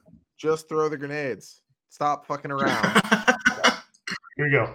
S- Spam spam the place where I go B is Uh, because I'm. I don't think if you're. I don't know. Let's assume. Let's assume that people are going to net list appropriately and not be crazy. That'll make This it is better. the only edition I would have ever considered playing GSC in. At no point in me playing the game prior to right now would I have played GSC. But right now, I would do it. I'll be honest. If I was gonna play GSC right now, I would probably just like run just trucks and acolytes, Just and that's it. Oh, 'cause it's- Yeah, you just throw the Throw bomb. grenades. cool. And the reason why the, the reason why I like trucks is because you're gonna like, especially when you're not like, you know, trying to like turbo like Giga Brain, like Jedi Mind Trick, the meta at the top levels, or whatever. You're gonna run into some weird shit at the mid and low tables, and you're gonna have like you're gonna play against like a big boy time list, and all your shit's in reserve, and he's just pulling the line, and he goes first, and now he's in the middle of the board, and you don't really have a way to like get to the middle of the board and like and like stick to the board, so to speak. Like you you throw some bombas, but then you immediately get wiped, and you just don't ever really establish that presence. Whereas if you have like a bunch of trucks, you can start doing the activation locking thing, and now you can push, have trucks behind a wall, and then on your go turn, the trucks come out, they fire in deck bombas, guys disembark bombas, uh, guys come out of reserve bombas, you know, and now you can all of a sudden go. Exactly, and now you, and now and now you have a way to actually like kind of establish that presence or whatever, you know. And so you don't really see trucks in like the higher like list, or whatever. But like if I was trying to like Mice- just climb one. good, I I would I'll be honest, I would probably take like three or four. No, maybe not that many, but like like two or three. Two or three, yeah. Yeah, because it, it just gives you like those harder games where you like you're still kind of like learning the game, you're still trying to climb. It gives you that it gives you that entry point to the middle of the board that you need to actually make like a tenable board state. Yep. Um. Okay, Astra Militarum. The the stats aren't loving these guys, but I'm gonna be honest. I think these guys are at least B because I think it just gives you they have such cheap stuff, and I think you can just kind of pin your opponent on their side of the board while you just indirect the ever living shit. You shoot them. guns. Yeah. I, I, you don't get both of those anymore though with the nerfs to the indirect cost. I Is think it that they- bad? yeah, I, I think they go in C. I think as Yeah, yeah, pretty as people catch up to like, oh, Sentinels are good. I should use more of these. Yeah, there's like a all lot of stuff you like can do with guard, but from the purpose, like I'm trying to think of like like a low, like you know, like a man on the come up, right? Like a person on the grind trying to do the things. You're putting a lot of work into something that's not putting the work back into you as the True, guard. and I don't think it's worth Yeah, it. I can see that. I can see that. Um, okay, Imperial Knights. Uh, these guys I think are still. I know Anthony doesn't like them. I'm gonna put them up a little bit higher than Anthony probably wants me to put them. I think you can still just big boy time people with this shit. You can. Um, I think you're kind of. I think.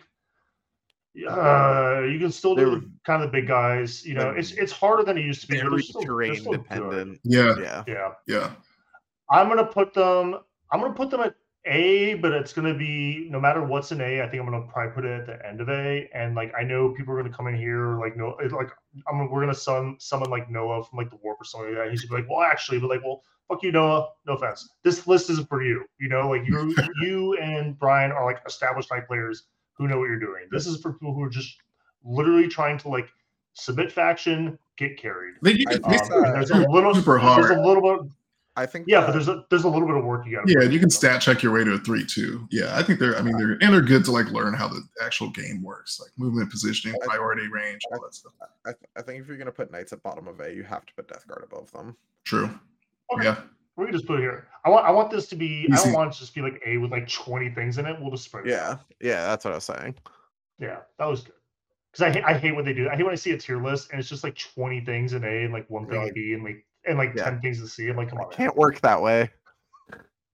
All right. Uh, next one's Adeptus Astartes. I'm gonna so I'm gonna preface this that you are taking the best stuff, not the worst stuff. If you play, So like, we have to get that out of the way. if you play a star, I mean, you can probably just like sharpie out Astartes and write Ironstorm and then throw them in. ding there. ding.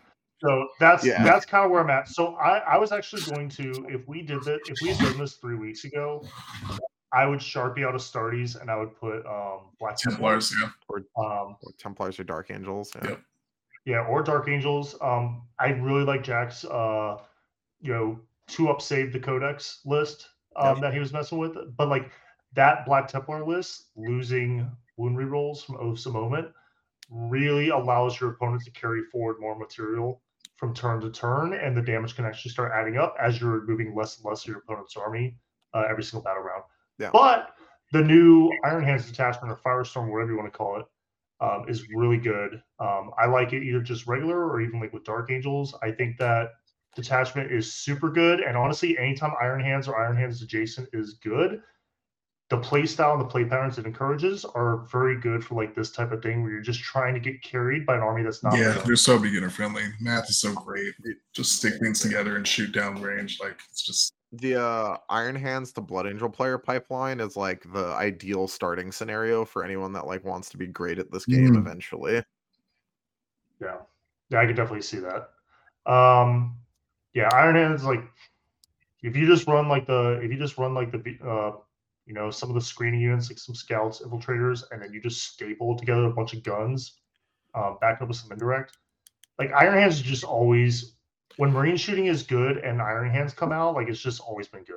You know what I just realized? it- I don't know anyone that's like a Space Marines one trick. Like I know people that are like specifically Ultramarines one tricks, and then I know people that play Iron Hands when they're broken, and no one in between those two points. Yeah. no, that's true. Well, it's kind of like it's kind of like Custodes. Like everyone just has like a space marine army. Yeah, in, like the faction like closet. encourages you to do that. It's like basically models as a service. Like you're never gonna own the whole marine range. Well, like sorry, most even vaguely reasonable humans no, not won't own the whole. Mar- Oh, the the hot take from Noah. I'm I'm down to put these guys a little bit lower. I just didn't want to have like.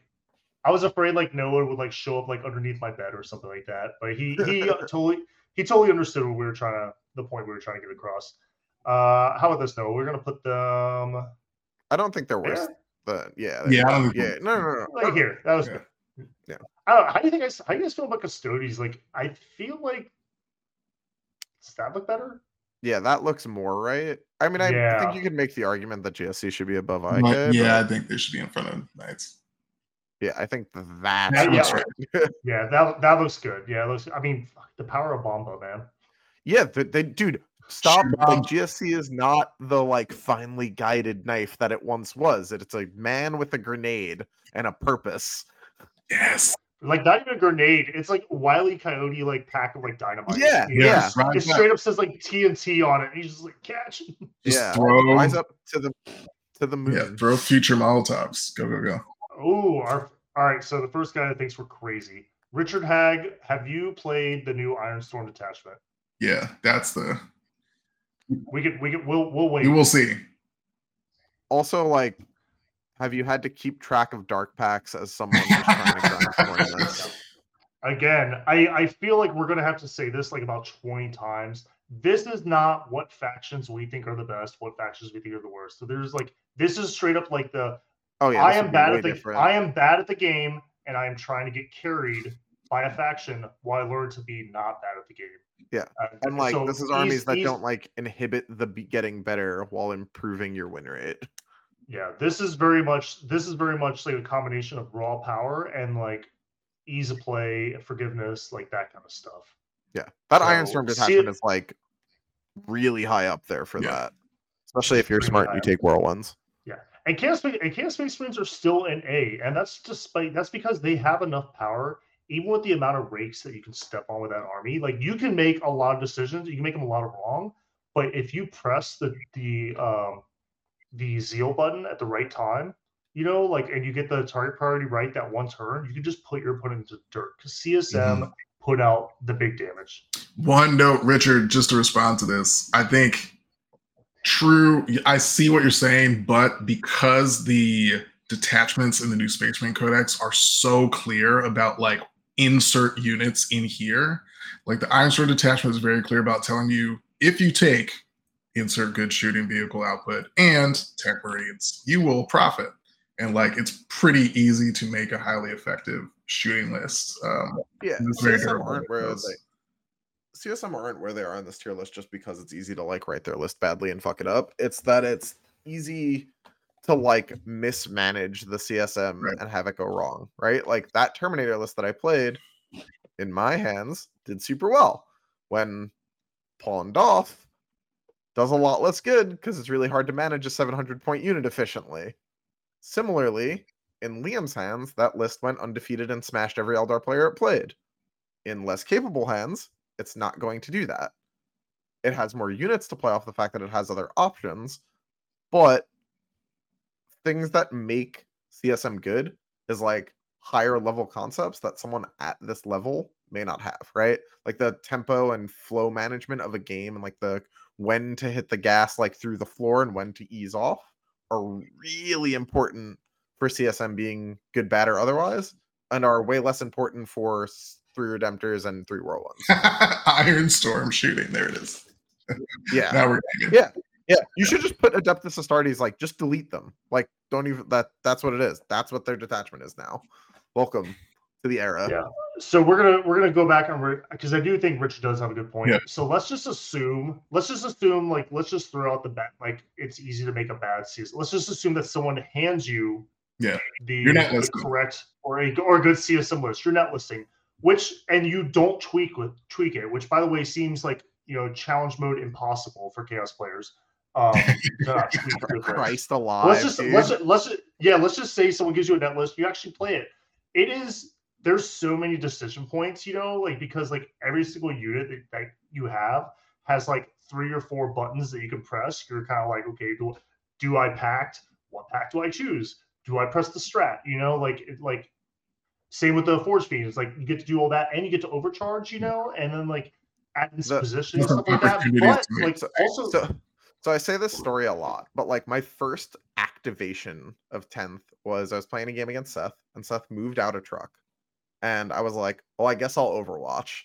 So I overwatched, which meant that I had to dark pact, which meant that I had to roll a leadership test, which I then re-rolled because Abaddon was in the unit, which I then had to roll a two up to see if I passed a CP.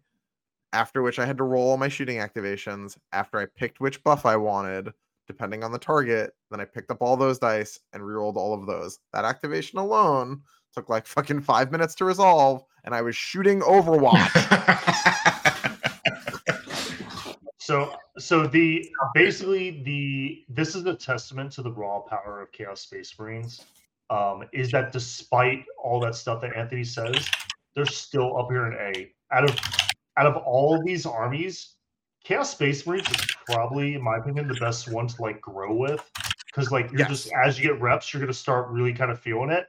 But like if you do manage to like line it up and press the button, it's like you know like back you're playing like softball or little league or whatever, the first time you connect, like really connect to the ball and you hear that pating of the aluminum bat, you know, non-Americans probably don't know what I'm talking about. Um, But when you hear that and like you, the ball just disappears into the sun, and that feeling, like that's the first time you truly connect with a good CSM like shooting or like melee phase, like that's what it's like. And that raw damage and that raw power can make up for the fact that this CSM is a little bit harder to play than the other stuff in tier A and tier S. Cliff, if that's you typing, it is turbo loud. Sorry. That's all good. Get that mechanical keyboard. All right, the next uh next one, Tyranids. Um man, I am like super conflicted between A and B on these guys. Um, so I'm gonna just direct you to their general win win rate, Yeah. and I'm gonna have you delete what you saw John do with them, and I'm gonna have you put them in C.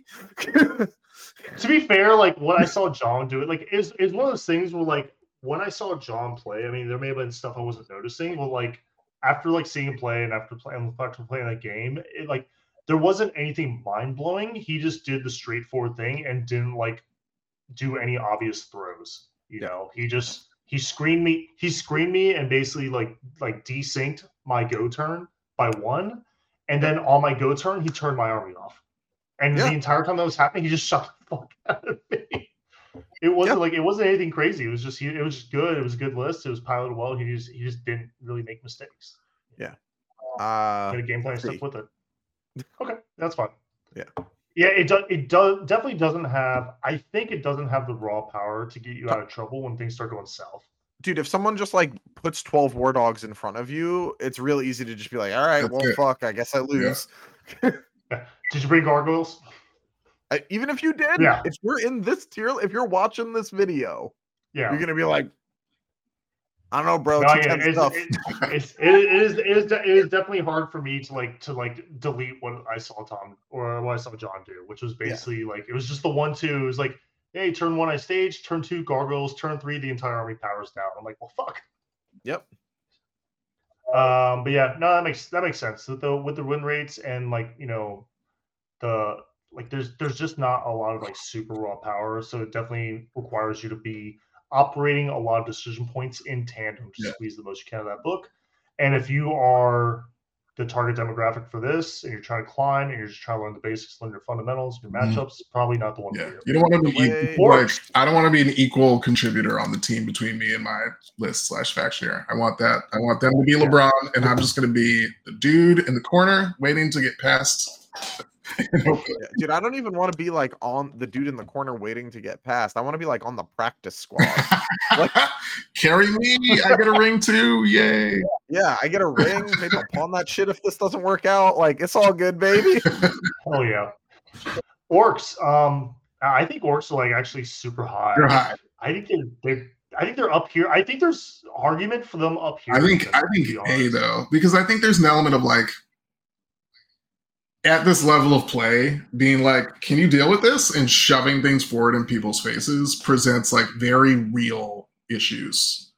Um, I think they go on top of B because the units. So, like, let's assume for a second, like, follow me down this logic trail. Let's assume Sure. people watch this video and take our advice, right? If they do that, leagues, Ironstorm, Eldar, and CK shit down your oh yeah, yeah, yeah. So, like, it is like you're not playing, you're not winning, barely you're playing. And in a world that. where that exists, and I think there's going to be a lot of fucking Ironstorm around in like checks notes a week. So yeah, so there is True. there is the I don't want to drop them that far down. Um, I could drop them probably down. So I'm thinking of dropping them down here, definitely in front of Necrons. I'm sorry, guys. Um, That's fine. this could this could be a problem. This could be a problem for everything else here, but we I think we might go a little bit into theory. I'm going to counter with this. Um, guess without you two looking, guess what the newcomer win rate for Orks is with 407 with 407 games played. 50 High fifties, low sixties. 57. There it is. 57. And that that's I mean, I'm telling you, man, if you shove a bunch of stuff in somebody's face at this in this range, there's like big freak out moments. Like, what do I do? when you're when you're yeah when you're when you're climbing like a lot of people will just shit the bed they'll just instantly shit the bed you stage you know you come out you drop the Flash Gitz a bad rock you know and give them give them like the one thing you can't solve on your next turn those guys like shoot it a little bit on your go turn. They come out because like what I really like is when you do the wall, and you push up, and then the Flash Gitz then disembark, so they can get all the rules and get like you know like the lethal and the exploding, all that nonsense, whatever. And and people are like, okay, yeah, well if they disembark, they get picked up. I'm like, no, they fucking don't because like when you walk and you put all that stuff in your face, like there's now behind, there's now an entire ork army in front of them, you know, and then the trucks just you know, the dri- guy driving the truck just kind of does this, you know, and like just backs it up, starts playing the objectives like behind you and stuff like that. Yeah. And then like now they're just trying to deal with all these idiots. And like, yeah, you you know, you start to run out of steam after you log, but like your opponent you run out of steam, your opponent runs out of bottles. So like it ends up a lot of times that ends up being just fine. To Anthony's So point, I'm, I it does turn into like you're like, here's my army, and they're like some a bunch of these factions are like, all right, cool, I'm gonna kill it now. Yeah, yeah, bet. Anyway, see ya. yeah, yeah, that place. I I I still main I still maintain I think they should be I think I can I can see an argument for like lower A because they start getting suppressed when you start bouncing the other stuff, but now we're starting getting like more of like a meta discussion. I think for just like straight up like getting carried a little bit and winning games you should Yeah, yeah. just because you just because you you managed to not fuck up your stage turn and then you called the Waaagh the next turn, like Yeah. you're gonna win a lot of games you shouldn't because of that. Yeah. And that's that's really kind of what we're going for here.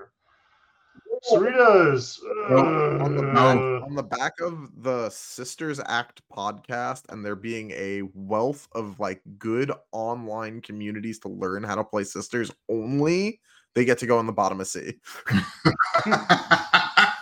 I think I think you can yeah, it's it's rough. Um even when sisters are even when sisters were good, they're a hard they're like we're a hard army to climb with. You know, like you still like you were still playing like a a, a toughness three board control or combat army. Like so even when they even when sisters were just S tier for like just basic factions, meta, everything like that, they were still a hard army to get carried by. You Sisters had to put in a also are bad for this because sisters stay playing five round games in Warhammer, and that shit is g- garbage when you're trying to grind GTs. yeah. Yeah, yeah. A lot, a lot of these factions, like a lot of these like factions up here in S and A tier, like you're gonna. A lot of times you'll you'll put the game in the bag by like turn three usually. Or two. You know, like the game's or like over on two, tabled on three. Yeah. Or if, if it somehow goes to like a late game, you like you will you will see you will notice your opponent like just straight up run out of steam a full battle round before you do if you manage to turn into a five round grind fest. Yeah. Um, Tau, and I'm these guys are definitely somewhere in Yeah. A. Um, I have. I, I'm kind of thinking they're like right here. I would put them a little bit lower just because they're mono. One Yeah, more. It's a little bit. Yeah, there. Yeah. Mm. Yeah, yeah, yeah. yeah. They're, they're, they're, they're, they're still mono phase, which is tough sometimes. It can, And, it can be like, tough. movement can't you can sort of fuck up the movement a little bit. Although, Yeah, like they're Yeah. they're big blocky boys and they don't go through walls anymore. Like it's easy to get this wrong. Or They- wrong enough that it like fucks with your chi and then you They don't climb the way that you're grinding.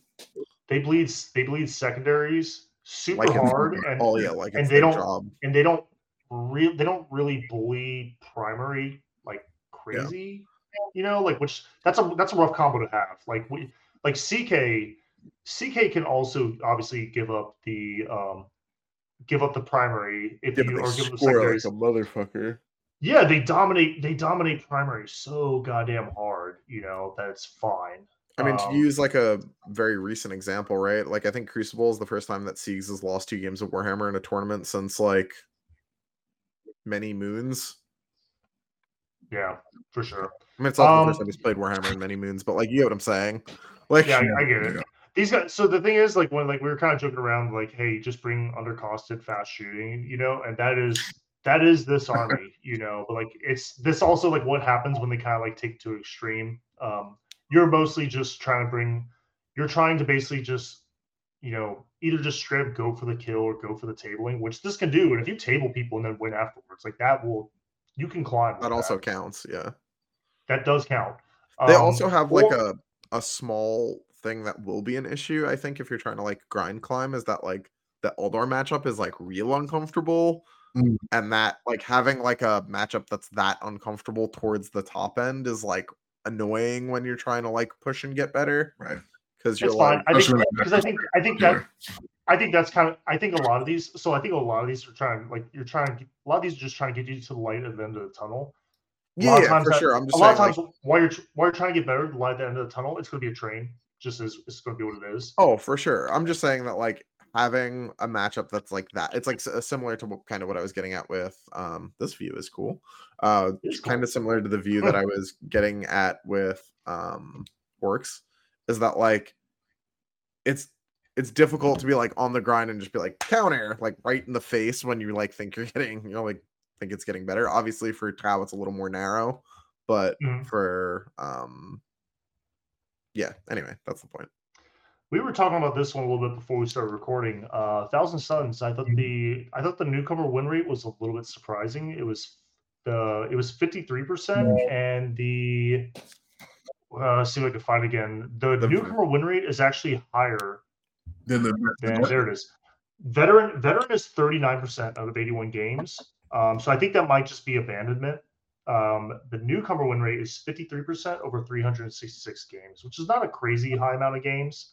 Um, but the stark difference between the veteran and newcomer win rate and then the uh, games played while also being you know above 50% newcomer means there is some juice in the tank here um, anthony what do you think i'm thinking like b-ish I you would just them, you just you can go ahead I would put them towards like the. I think if you put them like literally last and si- no, I they have to be lower than Tyranids, right? Surely, what do you think here yeah, I think that's fine. you can It's you can just you can just straight up like just like honestly like you could just do something like real stupid like just bring magnus and then take the rest of your army divide it by rubric and like that will straight up like win your games it's, it's a decent it's a decent rule set for sure They have they have good rules, like their characters are very good, but they again they like bleed assassinate like it's their job, and they're not again they're similarly not super great at pushing primary. It felt like in the games I've played against them. yeah, yeah but the big thing is like like i'm gonna shout out kelly here it says if you're a new player and you play magnus and terminators you can just stat check other noobs and i'll be honest a lot of this here it's nothing fancy you are just Stat stat checking, checking dude. noobs Yeah. You're Yeah. stat checking noobs. You're stat That's checking, right. and you're, and you're trying to bring just enough raw power, like to make like good players sweat when they pair into you. That's the main goal. Um, I think for that perspective, they probably just go under Custodes then. yeah, Yeah, I think that's fine. just shoot the people are gonna like, people are gonna like look at this and they're gonna not read like this top part. And they're just gonna look at their keywords and be like, what the fuck are they talking about? Here we go. Do they even look at their own Uh, data? Jesus Christ. That's en- that's engagement. That's engagement farming 101, kids. Exactly. We should just we should just come out and, like just one day just make the worst worst tier list of all April time. Fool's Day, man. Have no have have no context and like just like rank it by some hidden metrics that we don't tell the viewers about. Yeah. Or just like randomly throw stuff up there. You rank Alright, them man. like good art. Here they here they are, man. I'll be honest. I think this goes top. somewhere up here. I This is- I don't know where, but this definitely an S tier. I would Definitely an S def- tier. I would certainly not put them in S tier. Um, Is they it or is it is it or is it not one of the best four one armies in the game? so it's not bad at it, but if you look at our stats, they do tend to fall off actually at three wins, not four. There's a lot of Hmm. there's a lot of tripping at the three the two two and three win threshold not so much at the four threshold and two of us have gotten five wins with them. Like they're good. I think in ninth they would be an s tier for this but they don't have the like benefit of the scoring the way they used to. Mhm. um and they are a mono melee army in 10th edition which if you're like on the grind is a tough spot to be in. I think they're slightly worse than chaos knights is probably where i would put them having the experience that i do on them. I also like for context for this i like accidentally did a bit of homework before coming on this week. Um i went up to bfs this weekend and watched a bunch of people that like weren't me play world eaters and i was like oh all right. Word. This is what this army looks like Because Yeah, I get a little Without- biased because because I played so much. I used to play so much uh, Dark Eldar, and I, I still play a lot of orks. And like when I pick up World Eaters, it's like I just do that, but in red. yeah, like that like macro level understanding of the game is not like if you were to apply that assumption to the rest of the like if you were to apply the assumption that the player has that level of understanding of the game to the world eaters players to the rest of the lists, this entire tier list would look different. Right. For sure. but like if the world eaters are isn't a bad army to develop it on but i could definitely see it being frustrating as a grinder army like for me can see that. right like i've played like all sorts of armies throughout like my path through 40k at this point right even still the most stressed i am like in the pre-event like the pre-game and like the pre-event stuff or like even like the days between the events is when i'm playing world eaters because there's a lot of stuff that happens that's not in your control. Do you go first or second? Did the yahtzee scam you? Et cetera et cetera et cetera.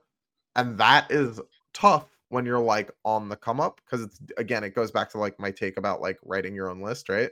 Is that it it is difficult to pinpoint like where i went wrong where the list went wrong and where the luck went wrong. And i think that that like lowers its like standing. There's a lot of things in world eaters that they do that are just like you know good 40k stuff right like they go fast they score pretty good like this that the next but they do like lose a step basically i think because of that also you lost uh iron hands shooting or whatever when you did that No, it's like blank. I don't know. Whatever. Uh, okay, so that pretty much looks like it. I think now we just kind of fine tune it a little bit. Um, man, I don't like. I don't mind A being so big because you can definitely kind of stat check stuff. Mhm. 'cause it feels like it feels like all this. It feels like everything A tier and above is stat check, and CSM is stat check asterisk. i mean if you like Um, if it makes you happy you can slide necrons into the top of b and it's the same thing yeah. it's the same thing. I I'll be honest. I that think gives you I think holy synergy I think I think for whatever reason, if you don't have, um, if you just don't like Space Marines, or you just refuse to do it, or if you just don't have access to models or whatever, and you don't have access to uh, Votan models, and you go A tier, like you should be able to beg, borrow, or steal something here. I feel Necron's is definitely your worst choice, so I think we could definitely put that. either or is fine like necrons those Yeah. are just not but like yeah i think any of those are good Cool. Yeah, and I edited it just for the screenshot. Like, Brain off stat checking under nerds. Exactly my way to play. It's the best. Okay. Now we're gonna basically everything B tier and below for this purpose, just ignore it now. Because like Yep. it's really I would just suggest if you're just trying to climb, if you're just trying to get carried, really try to grab um the Ironstorm shooting list whenever we figure out what it's gonna be. I think it's just gonna be probably Redemptors, Gladiators, Dread, like whirlwinds. whirlwinds Whirl, whirl, yeah, whirlwinds. You need you need whirlwinds to trigger Mercy's weakness, um, and then some tech marines, and then like maybe it's like some shit like scouts or whatever. I mean, that list. writes God, itself. I think if you do dark, An- points is if you do- crazy.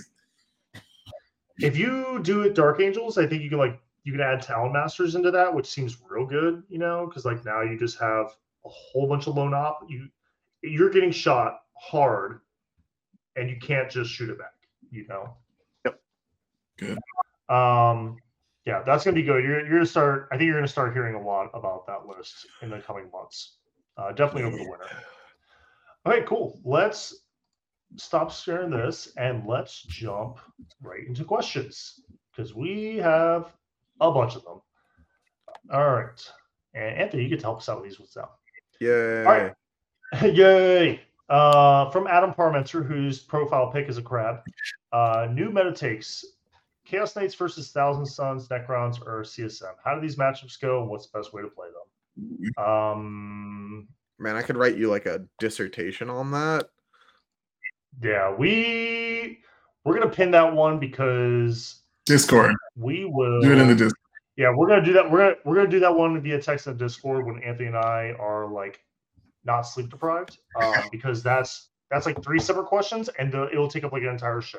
Yeah. Um, but yes, we can definitely help you out with that, and we will. And I pinned it from Austin, a couple episodes behind. So sorry, I already discussed. How do you balance fitness exercise with hobby playing when you have limited free time? Getting into painting zone is support for my mental health, and it's tricky deciding what's prioritized on a given day. Uh, Um, is my answer. I have, I have. Um, so I went through this a little bit uh, when we started like really prepping Team USA for Belgium. Uh, the two weeks leading into it, I'll be honest, my my physical health, I just kind of like let it slide. Um, I think I probably could have done a better job of it, but it was just kind of like a, hey, this is a temporary thing. You know, I'm gonna push. Um, we're gonna focus on like doing stuff for the team, whatever. But that's also like not a level of like Warhammer and prep and commitment that most people are doing. Um, but once we came back from Belgium, even though I was going to a bunch of events, I actually just kind of stopped really doing practice games for those events. I'm just like, well, I'm just going to take every single event, and each event is going to be my practice for the next event. So War Masters was practice for a local GT. That local GT was practice for Crucible. Crucible was practice for Tampa, and I'm just kind of like doing that um, because I really started trying to like you know get the diet back on track, spend more time with the family, um, getting back to the, to the gym. I've been working out. I try to work out like four days a week, really get back into it. Um, and it's just these kind of like shifting and slight priorities. Um, the biggest thing is like no matter what is important for you, you need to make time for it, and don't make time for it like the day of. Like plan it out. Like get a calendar, do something, and plan out like Tuesday is my painting day. Wednesday is my like gym day. You know, Thursday is my play game day. Friday is my spend time with like my family, my friends, my dog day, that stuff like that. But you need to actually like plan it Yeah. out. What do you guys think? Yeah, use shared calendars with your partner if you don't already have that. You should be on the same like Google Calendar setup so you can see what's going on. Have a little check-in weekly to map out the week. Um, and to Tim's point, understand that like you just can't do everything all at once. So like like I know for example that like having seen what Tim and Anthony and all the like great players do, I'm like, oh yeah, like I don't have enough time to do that. I'm just not gonna be particularly great at this game. And that's okay if that's the choice that you need to make. But if you do want to be really great, know that like something else has got to go. Um, and you got to figure out which one of the things that are important in your life have to be sacrificed to the throne of a Warhammer 40k goodness, which is which is worthy a worthy goal because it is like it is ridiculous how good people are at this game that we play. Um, but just know you got to get some up. Can't have it all. Also, I would say like to kind of close that one out, the last um there's also be a little bit of expectation management. Like you Yeah. will if you're working out or if you're practicing or you're paying whatever, you will eventually hit your goals. It might just take you longer to get to them. The big thing with anything, whether it's like fitness, or playing the game or whatever, um, it is a lot easier to maintain a slow and steady pace rather than like overcommit and go deep deep in it and go hard in the paint, burn out, and then just and then just go cold turkey for months and then try to pick up and get back into it. So if you just have that cycle of like overcommitment, overcommit, going hard, going hard, hard, burning out, doing nothing for months, and then the bug bites you, you go back into it, versus just kind of like maybe taking the engagement down to like a healthier, less obsessive level for anything, for anything. Like to this could be the gym, painting, um, playing the game, whatever. And you just have that slow, steady burn, but you never like are burning yourself out. Like you'll be surprised what like six months, a year, year and a half that looks like. Um, okay. Stu, tips for CK against Aeldari. Definitely not driven by my LGT round pairing. Um, Stu says, I think you answered this in the hog pen, so feel free to ignore. Um, it if this doesn't add value, Stu, it does add value. Um, but like I said, just for the purposes of the fact that we we did something else with the episode, we have three people. Um, we're going to shelve that one because that would be a Well, good one to answer. He answer. also already played the matchup. He won. Also, that's you did it. He spoiler, he did it. He deployed on the line like everybody told him to, and then he went first and killed the Eldar. Boy, Hell yeah. Fuck that guy. Uh, Richard, how regularly do you need to play in tournaments to keep your skill, skills sharp? I don't. Hmm. Uh, I think it's depends on your play level Tournaments or just- and your- what- what- yeah. It's, in general, I think um, I definitely think you should probably try to play in like one to two GT, like big GT plus size events, like with like clocks and like good players and stuff like that, probably like twice a year, just so you can kind of get used to like that pressure of like you're not maybe you're not close to home or you're living out of a bag in your hotel, like you're there's that little bit of like a stress level of like you know maybe you like you don't have you don't have everything you need. You don't have all your creature comforts. You know, you're kind of in a weird place. You're playing against someone you don't know, blah, blah, blah. and just like there's that all these little tiny little like subconscious pressures kind of like add up, and like it's the thing that people don't really don't talk about. Like, yes, get good at playing the game, good good at playing fundamentals, roll roll a little bit hot. You know, go first a bunch. Um, know your matchups, know your army, this that kind of stuff. But what people don't really don't realize is um, a lot of that stuff can be simulated in practice games, tabletop simulator, but you can't really practice that being taken outside of your comfort zone, having all those little tiny micro pressures that you just can't quite pinpoint what they are, but they are still weighing on you nonetheless. Yeah. Um, so I think there's that. Yeah, like the the year I had like my like come up, so to speak, when I was like most active playing tournaments, I would play two a month. Um, and that was like the the clip that I was like, you know, burning at, but I also went from like barely playing the game to where I ended up in a year and a half, and that's like you know just a balancing act, right? Yeah, it's like um, yeah, I think I think it's one of those things where like you know it's you can talk about the game all you want on like Discord and stuff like that. You can go to Mathhammer, you can read a bunch of articles, watch a bunch of Art of War streams, whatever. But it's kind of like if you're just consuming content and not actually playing the game, um, you're not. It's like it's like taking a bunch of supplements and like not going to the gym. Like you're just not going to get strong. Beefcake, baby. You're, you're gonna sound real knowledge. You're gonna sound real knowledgeable, and then you're gonna go like bench and like you know and like like neck neck yourself like on like with 135 or something like that. You know, and everyone's gonna make fun of you. Um, no shade if that's all you can do. Like, we all start somewhere. Hey, yeah, we all start somewhere, but also like big big guy privilege. Um, but if you want to get good at playing tournaments, you got to play a lot of tournaments if you want to get good at playing 40k, you got to play a lot of 40k.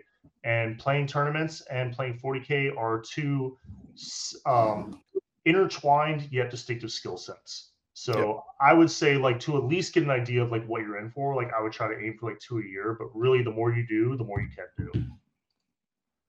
Uh, da, da. Frank has a G. Man, it's so weird. A lot of these, like, a lot of these questions are from like almost a month ago. So I'm gonna skip through some. We're going through a time warp. Um, here's a good one. A little bit of meta theory. Given the more than expected drop in win rate of Aeldari and the harsh drop of Deathwatch, how much of it do you think can be attributed to good players leaving a faction because they're fed up by Aeldari or other Statesman chapters are better? I think faction abandonment and faction um, bandwagoning are a super real thing. Um, a lot of people talk about how it can inflate the the stats and numbers that an army is putting up but good players are attracted to those factions for a reason or they are deterred from those factions for a reason because at a certain point um, it's just not worth sticking with the reps that they have like because it's just too much power to be gained too much advantage to be gained elsewhere by switching and it makes it yeah. the fact that they have to relearn we'll have um maybe in the next like month or two we'll have like an actual visualization tab that'll show player migration between factions over time across metas. So that'll be that should help answer that question in the future. From Dick, I'm thinking of getting a cordless vacuum. A Dyson will has changed my life as much as the commercials say. Yes. Yeah, well, uh, cordless. Get it. Uh, from Rickard, how much overcorrection in terms of switching factions or units after balance pass do you think happens? Two, do you find yourselves doing the same overcorrecting? Do you wait a bit before moving on? Um, I just honestly just talk to other people whose opinions I respect and kind of see what they're doing. I'll also just kind of like lurk in channels where I know quality discussion is happening, and I'll see what people are buzzing on. Um, combine that with our with scrolling through BCP on the weekends and following on like what's putting up events because there's a little bit there's a little bit of lag between people performing at events mm-hmm. and then like when the data starts populating into stat check. Um, but like once you get about like three weeks in, you can kind of start seeing the trends and stuff like that. But like really just seeing what people are buzzing in, spectating some TTS games, you have like that kind of option. Really just trying to crowdsource as much of the meta research as possible, but being careful about like where your sources are. That's probably the best way to do it. Yeah, I am uh notoriously stubborn when it comes to lists and stuff like that. Like I hit like a thing that works, and like there might be optimization left in that. Fuck if I know though. Anyway, on with the grinding of the thing that I know works. like Yeah. I just it, I mean, if it works, just keep doing it. yeah, So it but like you know i'm very guilty of that like pretty often actually like i'll just be playing a thing because i'm like yeah it's already good and then i'll like tell jack that i'm playing it and then he'll like hand it back to me with like more units and somehow no like not less killing power and i'm like oh yeah that's probably better i should just do that instead but like i just don't i don't interface with the game that way. I'm like i have achieved the weapon. It is good and it works. Now i'm gonna go learn how to hit people with it better. And that's like a, you know the extent of my care. Anthony's like uh 2001 Space Odyssey when the, the monolith comes down and he like gets the bone, he starts hitting the other monkeys with it. yeah that's right. Yeah. it works. Uh, Ethan, eternally confused evader asks, "Why do I continuously list build and ask specific questions despite knowing that I just need reps?" I don't know, Ethan. Why do you do that? But you also aren't you aren't alone. A lot of Yeah. people do that. Yeah, it is fun. It is fun It's to ask not helping you get and It's better. good that you ask questions. Well, it's good. It's good to ask questions too because you can't always be playing. Like sometimes you're stuck at work, but you're you're passionate about the game. You like the game. You're thinking about the game, and you want to improve. And you know there's other people that like have information that you seek and you desire to possess. Um, and you can't just eat their brains, so you got to like ask them the questions. Um, so that's. Yeah. So I mean, that's good. That shows that you, that shows you care about the game you want to improve, and that's just a natural symptom slash byproduct of that. So don't fight it, but play more games. Um. Okay, this is this is this is gonna be more for Cliff. This is well above my pay grade. What is your max spread and interest rate for you to sell a house versus rent? I got my house at 4.6, but I'm probably going to change duty stations within a couple of years. I'd rather not rent it out, but if interest rates are still like seven percent, my hands are probably tied. Bro, I don't know. Anything like four and a half, like four, like I'd say anything sub 500 is like gold. So this is this will sound silly, but like the the question underlying this is like, what is the rental market for the property that you would like to rent, uh, and what would that be relative to the mortgage interest, the mortgage rate you would pay for a new home now? Right now, rental rental rates are get out of here. Right now, rental markets, depending on where you are, are like intensely competitive um, because landlords are doing what the market can bear instead of like what is like actually humane mother yeah, exactly.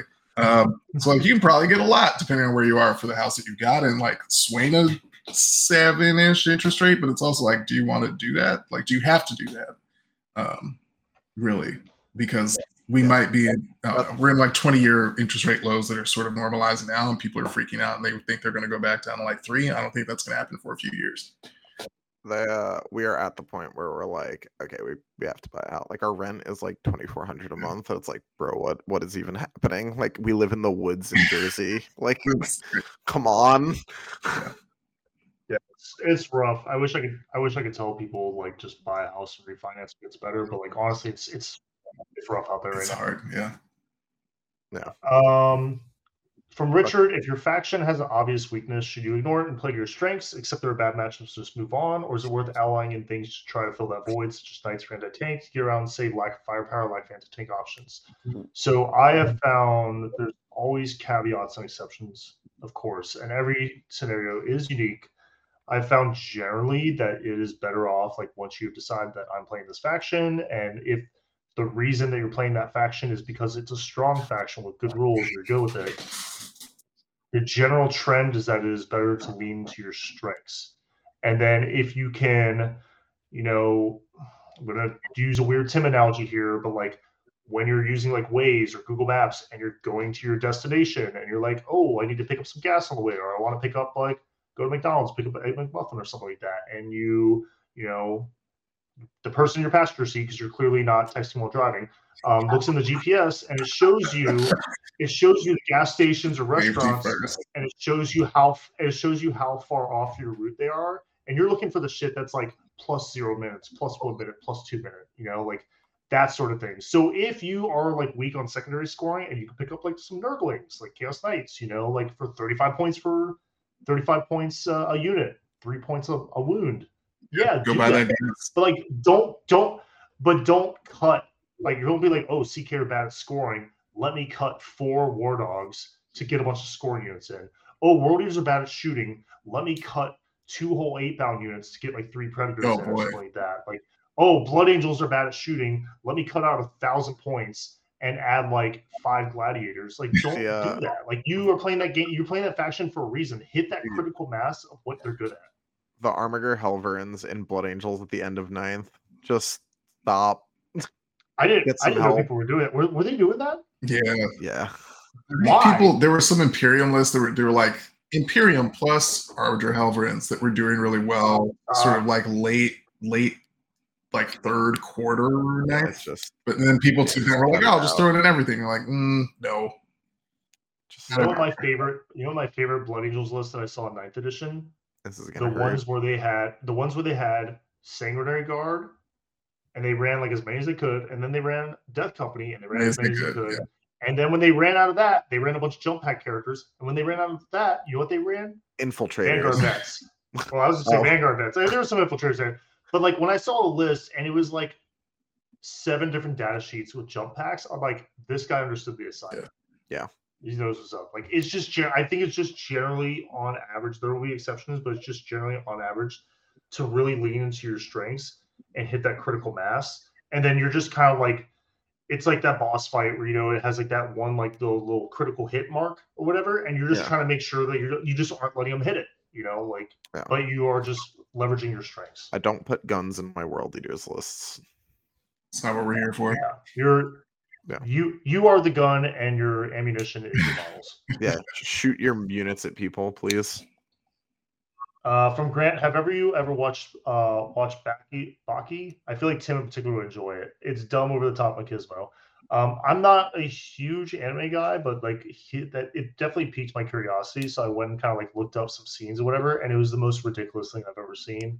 Um, the the first scene I watched was a guy who was like walked up to this huge like caveman or whatever. And he was like shit talking, and to prove his strength, he just pressed his face against a glass door and just went like just pushed his face through the glass door and broke it with his face. I'm kind of like, okay, maybe th- maybe there's something here. Uh, So it's it's on my watch it goes both ways. Strong. I was here yesterday. no, I think you should leave. Nobody? Jeez. Just Right. sad. Nope. Just Uh, Jeff. Jeff, aspiring forklift champion, says, as a current aspiring forklift champion, what 40k goals should I accomplish to climb the ladder to exalted forklift champion, forklift lord, and eventually ascension to forklift prince? Uh I would recommend nothing. You won. You just did it. That was it. That sentence alone, you've ascended. You skipped all the steps and went straight to Prince. Congrats. I mean, it's like right, it's right there in his name. Yeah, He should Can't argue with that. prince. we should just go in and edit his nickname because I think we can do that. We should- oh, we- yeah, we Mm. do have rights. We can, we can totally do that. Yeah. Um, Pizza Bagels Tommy says, how many holes does a straw have? one. It's one. I think it's I think it's a singularity. There's both infinite. There's both infinite and no holes. One. Begrudgingly. Uh, Begrudgingly one. Yeah. Yeah. There it is. There it is. if you bend Oh. the straw, does it become two? Like if you hold on. If you like I do think- one of these, now is it Well, if two? you pi- I think if you pinch it, If you pinch it, yeah, Yeah. then it becomes two. That's what I'm saying. Like, is it now two? Now it's- is now this- it's that, two. that's two That's holes? two. that's But it's still a That's true. straw. True. It's still a straw. But that wasn't the question. What the fuck? Well, a bucket has one hole, but if you Oh, no, this is a in it, now it straw, has right? It's still it's still a bucket. Is it a straw in its platonic ideal form, though? No. I, that's not what the question was. Now you're adding words. straw straw calc straw I like calculus? I had a letting it straw on hand for this. By the way, that was very How did you lucky. produce that so Yeah, I, quickly? I thought I thought about commenting on that, but I decided to just cruise control right. Anyway, Uh, bu- bu- bu- bu- thank you, Wendy's, from a questionable amount of time Let's go. Wendy's. From Dan F, which 40k player has the best butt? Which 40k player has the worst butt? Um, Well, the worst has I to be don't Cliff. know. Lies. Just lies. I don't know. I don't know, but I, I do think I do think it was funny how someone like clipped that out of context. Uh, uh, clip from uh, Suggs talking about how John Lennon has a weirdly long. butt. Yeah, that shit was very funny. it's not our John Lennon. It's I That think it's the doesn't matter, though. It doesn't the matter. Screen, the screenshot. Also, also, if you show that to John, he will get very annoyed. Like, Really? He doesn't. He doesn't. Do you promise? Is he also is is John is our John Lennon also proud of his bet? I don't know. I don't know. We can find out. Yeah, we, I'll see. I'll see him like tomorrow. There it is. Friday. Make sure, show him that show him Yeah. that photo. See how he reacts. It'll be great. Yeah. Uh, someone asked what happened in video. London. Unless when someone says what happened in London, this could mean so many different things. Because as far as I know, there was a concert, there was a tournament, and there was a This. Stabbing. Uh, yeah, that was real sad. So when we were at the Airbnb, there was like miscellaneous commotion outside. But being from you know like, spent having spent a bunch of time in New York City, grown up Long Island, a bunch of time in Queens, which is Long Yeah. Island. Um, that like, fuck you, dumb. Brooklyn is also Long Island for what it's worth. Anyway, um, it, it is. It's just you can look. It's like on the island. Anyway, so, uh, yeah, there was a bunch of commotion outside, and I was like, "Oh, that's nothing. It's just loud. City because You're a city, and that's yeah, that's what happens." Um, and then there was a bunch of cops outside, and I was like, "Oh, we're about to get in a whole bunch of trouble for being loud and stupid." And then we couldn't leave the place um, because someone had been stabbed to death um, which apparently is a much more common occurrence than I was made aware of um, in the London area. Uh, that happens a whole lot, and it was real sad, but also, yeah, that was just like a thing that happened while we were there. It was wild. yeah, you guys got stuck in that house like forever. Yeah, I mean, like it wasn't that crazy. Like it was just like you know, like Brian is like the the the hotel princess that like stays in five star hotels, and he got stuck in our like you know ghetto B and B. Oh yeah. he looked like he's having a good time, kind of. Yeah, I mean, like he had he had a time, and He was forced. him- He was forced to have a Yeah. time. yeah, he had a time, and then around him, people like had It a, was- you know, we like made the best of it and tried to like you know do the thing that like dudes do when you get into a collective and like not process the trauma that's happening outside and just hang Oh, out yeah. and bro down. So you do what you can. Um, Jake says, which of the cool new Red Dragon stat check playmats with deployment zone indicators should I Mars. Uh, the Mars, the Mars one seems to be really popular. Um, My World Eaters are Mars myself as well. Let's go. so yeah. So are mine, although, well, no, mine are more like just regular desert sand. I just did that because I had to get them three color and ready for a ninth edition GT, like, and I was really under the gun line. Um, I might rebase them like my CSM and CK just so I can use that sweet new. Yeah, you made a display, Display board, board. dude. You Yeah, fucked right. up. Slams. Yeah, now, now, now all my chaos has to be that. Um, but the Death Guard lot I'm on, they're like they're like on like metal plank works, like they're like on a ship or something. I don't know. I've, Don't I've- worry, I've you won't need a display board for Death Guard. Yeah, no, I won't need a display for Death Guard for a long time. Um, from Frank, what new Marines attachments, if any, are you guys excited for competitive play? And which ones are you excited for? Because I want all three of us to say at the same time. Yeah. And which ones are you excited for from the Dad Hammer Unga Bunga perspective, regardless if it's good? Okay, one, two, three. Iron Iron Ironstorm. All right, we suck, but it's Ironstorm. Like Flag is a bitch. it's good. It's good. It's Unga Bunga. It's Dad Yeah, Hammer. It's Go do it. Fucking good, man. Yeah. If you played Iron, if you played like Iron Hands um, in Eighth Edition or Ninth Edition, like you know, you know what you're Yeah. in for. You might still have the model. Just Good. you know, break them out, put them back on the table. You're good to go.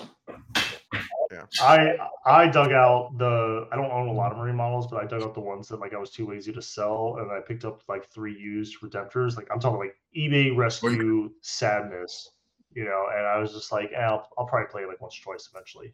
Um, it's good. I think I might just. I think I might just be a guy who just is one of those I like Iron Hands when they're broken kind of thing. That's fine. And I'll be honest. I'll be honest. I'll, I'll be the bad guy. I, I think Iron Hands are fucking cool. I know. I they're only, they're much cooler when they're good, but I do think they're cool. Yeah, they're cool. Yeah. Um. Body dysmorphia All right. legion. Next up. Here's a good question uh, from Gabe C. What would be an ideal practice session if limited to three hours, a full game of takebacks, two turn re-rack, then two turns? I think this is wholly dependent on what your. I know it sounds like a complicated what your goals are, but do you have an event coming up, and how practiced are you with the event that you're playing at this game right here and now? I generally find the most value out of just playing like a game, like a workshop. Uh, Tim has seen me do this now because he was part of the um Team USA like practice process. But like when I play a game, I like basically none of my decisions are final or real when I'm practicing. I'm just like I'm doing this, and then like you know like shortly after I do it, I'm like, oh, that was fucking stupid for any number of reasons that it was stupid. And I just I'm like, I'm not doing that. And I just like slide the models back or around or whatever. And like, yeah, sure. Do you get like blue balled in practice and you never get to like see if who won or whatever? But like that just like isn't important to me at all in practice. So you can get a lot more mileage out of it by doing that. Um, I think re-racks mostly are for like, oh, I fucked this up real Mhm. bad. Like this is not recoverable by like changing a couple things. This is just like over right now. Oops, reset. Um, The biggest the biggest thing I like re-racks for is shortening that feedback loop between um kind of like that when you clip a video, like it's like this is your de well, sorry for me, this is your deployment, this is your like uh, like second turn or like go turn right. kind of. And if you're just trying to like shorten the feedback loop of that, that's when re-racks are good because a lot of times you need like for the human brain to learn, you need to have a valid and quick feedback loop to like to what you're doing. And a lot of times, like if you're playing a long drawn out game, you might have fucked up in deployment. You might have fucked up like how you initiated. You might have fucked up your go turn, whatever. Uh, you might have fucked up like your opponent's go turn, and you just weren't like ready for a clapback. And then the game ends, but like you fucked up two hours ago, and you just don't ever actually get that feedback because it gets lost in the noise when you guys start like scrambling late. You learned how to play late game and how to scramble and how to like you know how to scrap. That's good, but you don't actually get that feedback from where like you truly fucked up. So that's kind of like when you do the re-racks. Um, but also talk to your opponent. Like make sure, like make sure you and your opponent are on the same page. Because like if he's expecting to just play a game through completion, all of a sudden like you're workshopping with him, he's gonna be like, "Yo, what the fuck?" You know, like oh yeah. I just assumed Or if, like- this was like a Yeah. pre-discussed thing. Yeah, that, I mean, it's it should be, but like you know, who knows? Like I'm I'm assuming that you and your opponent are like mostly on the same Yeah. page, but even then, like it kind of goes down to branching branching probability paths and that kind of stuff. So just make sure you talk to your opponent. Um, from Ben, what is Cliff's nutrition plan? uh, I don't. This I luck out and sort of naturally do um, intermittent fasting. Like I can't eat really before like 11 a.m. Then I have like maybe 10:30 sometimes, like some sort of high grain situation, like oatmeal or like whole grain toast. Uh, late lunch, like one or two. I'm like eating random snacks in between that. Dinner is usually something healthy beats involved maybe twice a week. And then Friday through Sunday, I just like don't think about it and eat whatever I want. It seems to be fine. Oh yeah, I like intermittent fasting. Um, if I'm if I'm not if I'm not doing anything diet like or nutrition wise, it feels like I sh- could probably be doing better. A lot of times, like just doing a little bit of intermittent, intermittent fasting is kind of like how I how I get right. Um, we're almost done, guys. We only have like a handful more questions. We'll go through chat. We'll close this out. Cliff's out of here. Uh, fr- from Dick, uh, been eyeing up powdered shakes for lunch lately. Don't really want to go out for lunch during work and limits overeating. Wonder if 40k guys have any advice. I've I've done that before. I like to pair powdered shakes with some sort of green vegetable from home, um, just to get kind of get that fiber, um, get that I don't know how to pronounce it, satiety, satiety, whatever. When you when that feeling of fullness, just gets me through the workday. Um, from Maglin, how does Cliff feel about 3D pie charts? Um, Well, 3D serious pie question. charts. Codex, with Codex Marines about to drop, are there new flavors of Big Boy Time coming up? Ironstorm. Iron Storm. Storm. Yeah, there we go. Okay. Yay, we did it. Um, what's the best flavor of pie? Also savory and sweet. I am really partial to key lime pie. Um, Yes! I do. yes, I like. yes, Tim. I knew it. I mean, it's called key lime pie because it's made from key limes, which comes Oh, from it's Florida. such a good pie. It's, it's a huge thing down here. Yeah. Um, yeah, it's sweet but tart. Uh, but no, savory versus sweet. I if I had to pick one or the other, I kind of like savory more. But I think savory plus sweet is like the best thing ever. That's why I get. That's why it kind of throws me off when people are like, I think people take the meme too hard about like the the Hawaiian pizza. I'm like, yo, that's savory and sweet. Like, It's good. I'm sorry. I'm, I'm sorry that like it. I'm sorry that people don't have taste, but it's it's culinary 101. Savory plus sweet. It's good. People that get upset about like pineapple on pizza are children. The I only, also think it's the only wrong way to do pizza is deep dish. Fuck you, Chicago. it's a cat. I think I think it's I think it's a. I think it's. I think that whole pineapple pizza, like the the pineapple pizza heat thing, the Hawaiian pizza hate. I think it's just, it's just an example of like online meme culture and um, um, uh, what's it called? Peer pressure. Just take it to the extreme. You Yeah. know. Um, like you know, like people just all of a sudden started having like real strong opinions about shit they never cared about just because they're in it. I would argue that they still don't care about it. It's yeah, time. They probably still don't. No, like, like, they just maybe I'm being naive. want to be part of it. Most people I think are trolls. They trolls. just want to be accepted. But, yeah. Um, Anthony and Tim, it's been a bit now since WTC. How is USA planning to do things differently heading next year's WCC and improve it all? Uh, real exciting stuff. Anthony, I'm not going to steal your thunder. Go, go nuts. Oh God, I'm not awake enough to give this the like proper like answer that Just it talk about the just just talk just talk about the prospects, man. Um, so as of right now, give me a second. I'll log into a thing, but I'll bramble ramble while I do that.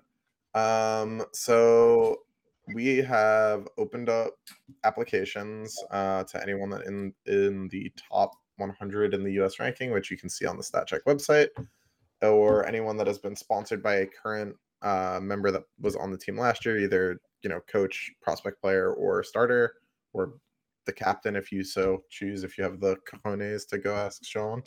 Um, no one has. That's why I say it like that because people are apparently afraid of Sean, even though he's super nice.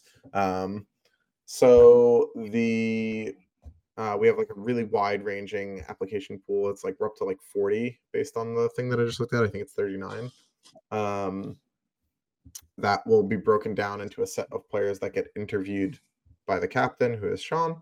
And then from there, I think like some amount of those players will then make what is now referred to as the academy team. Um, and from that pool of players, will be essentially like they're playing for three to four spots, depending on if the captain is asked to play. Um, so seven returning starters play for four spots on the team. The academy team of like 12 to 16, I think is what the charter allows for, plays for the remaining four. Unless the captain is asked to play, then those guys play for the remaining three slots. Um, and that's kind of the cycle that we live in. Um, but I think based on like some of the applications that I've seen, and I'm not like really in a position where we can talk about who like you know will make it through the interview stage and stuff like that yet because applications are still open. But based on the roster that has applied, I would be uh like it seem it's trending towards this being like by far the strongest team Team USA has ever fielded. Um, and if the charter works as well as I think it will, this should be the beginning of like a dynastic run. So we'll see how it goes. But I think that's there's a lot to get excited about if you're in a, like a US 40k player in the team space. Yep. It's uh looking through the people that we have, like the people that we've retained the people that we're gaining and the applications, everything. Um it is kind of crazy. So one, unless I think real honest, like I think full blown imposter syndrome is like kicking it for me hardcore. Because unless I grow a ton, there's no way I, I start like based off like all these people if they all get soaked in. But I don't care because um one, it's all about what's best for the team. Two, I'm going to get to play against a lot of these guys in internal scrims and practices and pick their brains and stuff like that, which is like one way or another, I come out the other end of this way better than before. And really, like, ever since I got back into like competitive 40K, I've always cared more about just learning and finding the best players there, playing them, and like learning rather than like sweating out a win that maybe like I did or did not deserve or whatever. Um, that's what like competitive 40k is to me. So I'm like super excited about it. Um, and yeah, we're just gonna see what happens. I'm excited to see which of these guys make it to the next step. I'm excited to see what they come to the team. Ideally, we bring them onto the team. They make us stronger, and we make them stronger. And as a whole, we just go out there and kick ass, take names. Um, I think it's. I think. I think we're really going to be. We finally started to figure out like a way to truly connect Team USA with the huge talent pool Thanks, Um, TTS. that USA has access to, um, and like systematically try to like make it happen. And I think, I think after this, we got like a decent amount of people, like 35, 36, 37 players. I think the number of applications next year is going to like a double, if not triple, to be honest. Yeah, I'd expect 100 So plus. Easy. I think it's gonna be exciting. Um, okay. Richard, are laser pointers a good idea for line of sight checking? Um, yes, absolutely. I Yeah. bring two like part of my I don't really run with a lot of like gadgets widgets, but like what I do bring is I bring two small uh, tape measures and they have a little keychain and they have like two like little laser pointers on 'em, the ones that put a line down the table. This is a sh- I've always used them, but this is a shooting edition. And so unless you're playing World Eaters, like even then, if you're playing World Eaters, like people are bringing way more shooting than they were in past editions, and they're also bringing way stronger shooting than in past editions. And so if you're just getting shot by stuff that maybe you should push back on and like double check if you should be getting shot by it, you know, if you aren't pushing back you're just getting shot by more stuff than you should be, like your game's going to be harder to win because you're just losing more materials than you should be. So those little line like little laser pointer things, they make they make sure that neither player feels like they're getting scammed, and they make sure that the game state is accurate. So I I highly recommend. that. Shout out to ONB for this specific. There's a laser pointer you can get that you point down towards the table and it projects a line uh, Yeah. from that down. That's the one I'm talking about. okay. That's the one I'm talking about. Yeah. Um, there, even even like Army Painter makes like a cheap ten dollar one that does that, and like it it won't go across the entire table, but it'll go across like at least two thirds of it. You know, when the battery's fresh, it's pretty good. They're cheap. I, I have like two or three of them. Um, I can't imagine playing without it to be honest, especially with like the acrylic, the little acrylic things and everything. You know, it's just Yeah. incredible. Um, Richard, do you ever put things in lists because someone, e.g., your kids, got it for you, regardless of how good it is?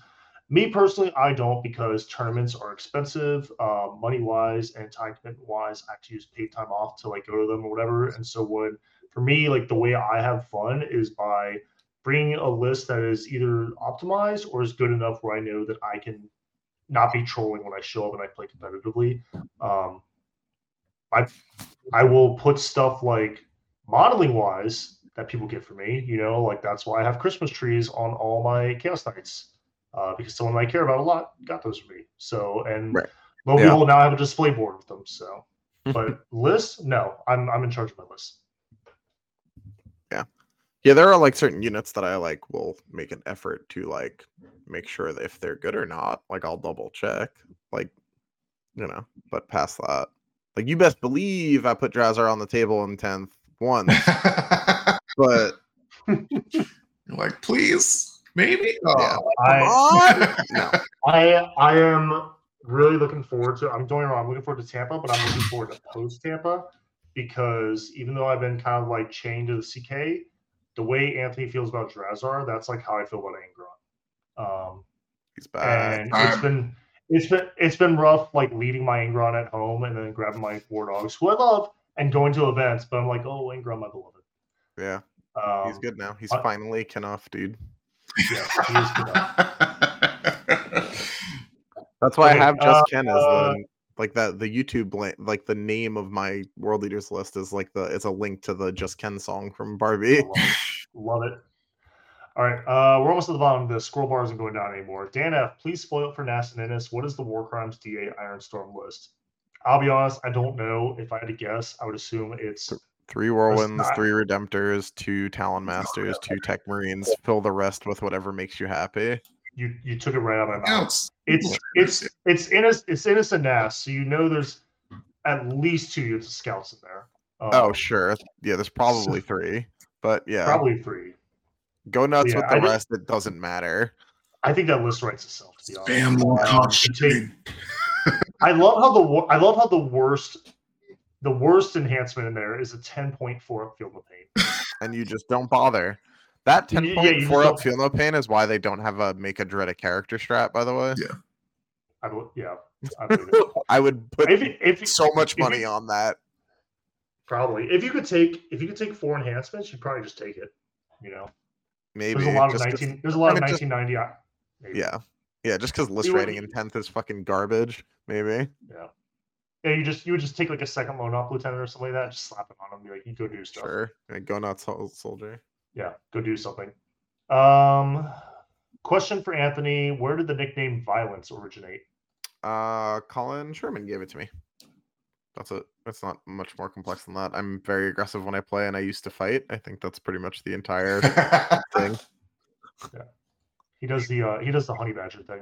Yeah, I'm short and scrappy. Uh, uh, from Griggs, so Black Templars were in the top percent of win rate last week. What are the good lists running? Oh, this is a three part question. Goddamn. Okay. What are the good lists running? Why are they not winning events despite the high win rate? Um, same question for World Eaters if Anthony wants to go into that. Um, if you don't, don't worry about it. Do you guys expect Black Templars win rate to drop once the Nerd O's come online? I think we just roundtable this real quick. Uh, one, I think the good lists are basically what Jack is running, where he basically just takes as many two up stages as possible, combines it with minus one damage, combines it with minus one armor armor contempt, um, Yeah. and then uses the fact that they're good data sheets with full hit and wound rerolls. Yeah, I think I think like, the win rate will drop down. oh, I think the win will, will drop will drop when they lose uh, the win rerolls. Yep. Um, I think the high win rate is a combination of adoption. There's just so many good factions out there to pick, and also I think people are just tempted to run like other stuff that isn't that. So I think people, I think it's just list distortion. All right, Anthony, you next. uh Black Templars are good, but they're gonna have a hard time closing the deal against like the the truly great armies. Um I think that's true and likely to be exacerbated by the new codex just by Ironstorm. Um World Eaters are a very difficult army to close an event with. They're very easy to like win random games with, but to like truly close and like beat the people at the top is very hard without guns. Um, it was true in ninth. It's still true now. I think there's going to be like a wave of people that pick them up after having seen them get like 15th at LGT and like then like their friends talk about it and like a lot of people will pick them up and then there will be subsequently a lot of people that drop them when they like play a few games with them and they're like oh I actually like the no guns thing is like not a joke I actually shoot no bullets in the game Yeah.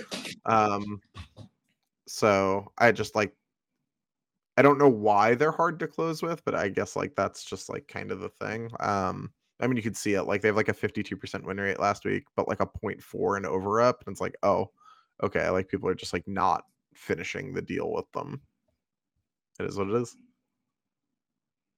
It's hard, like they're a highly technical army because like they just keep doing this. Like it's true in Sigmar as well. Apparently, is that like they build Khorne as like this like mindless berserker rush, like get in there, slam the gas pedal, do the thing, and then you like actually go to play them, and you're like, oh, you can't do that like actually at all. Yeah, it's like a It's like, like technical technically- melee army. Yeah, it's like oh okay. So Yep. As dunno. far as uh, black, as far as Black Templars, I think it's just, I think the best way to run them is a stat check, and I think that again, I think you just get to a point where like Yeah. the stat check stops working. Yep. Um, unless you're Jack. Jack took it pretty far in Crucible. Yep. Um, if he had just John left his whirl, if he had just left his whirlwinds in his deployment zone, he probably could have beat John. he, I'll be honest, man. I think I think it might have been a little bit my fault. Like I, yeah, I introduced he him. caught him up. I introduced him. To, I introduced him to the hog pen and got got that boy acted up.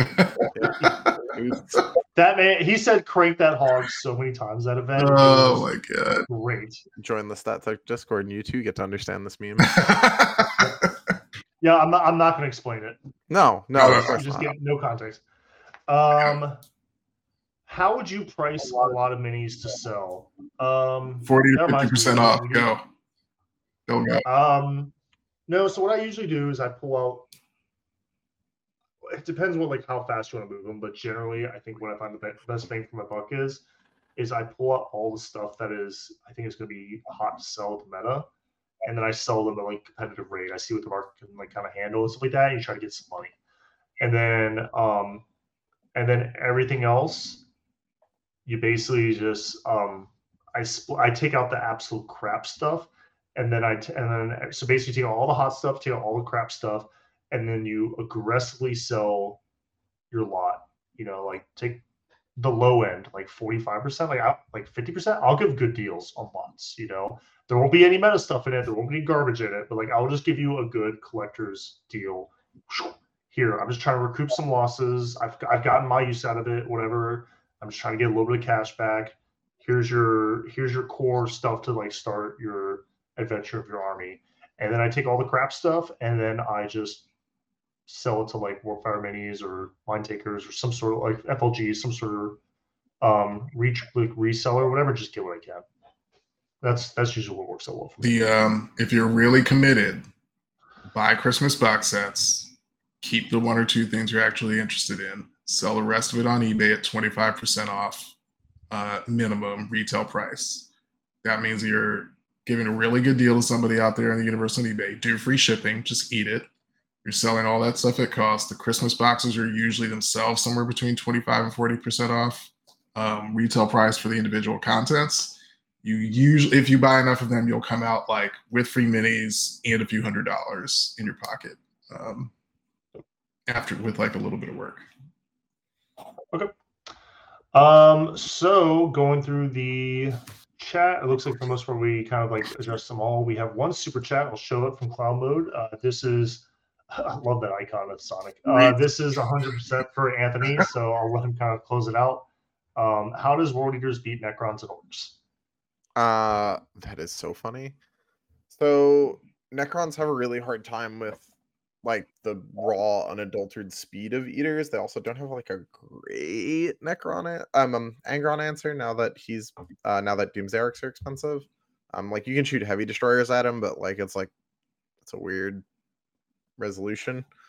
Um, so yeah, like the ability that you know they have the ability if you build the list correctly to like wipe bricks, and that's obviously problematic for different reasons.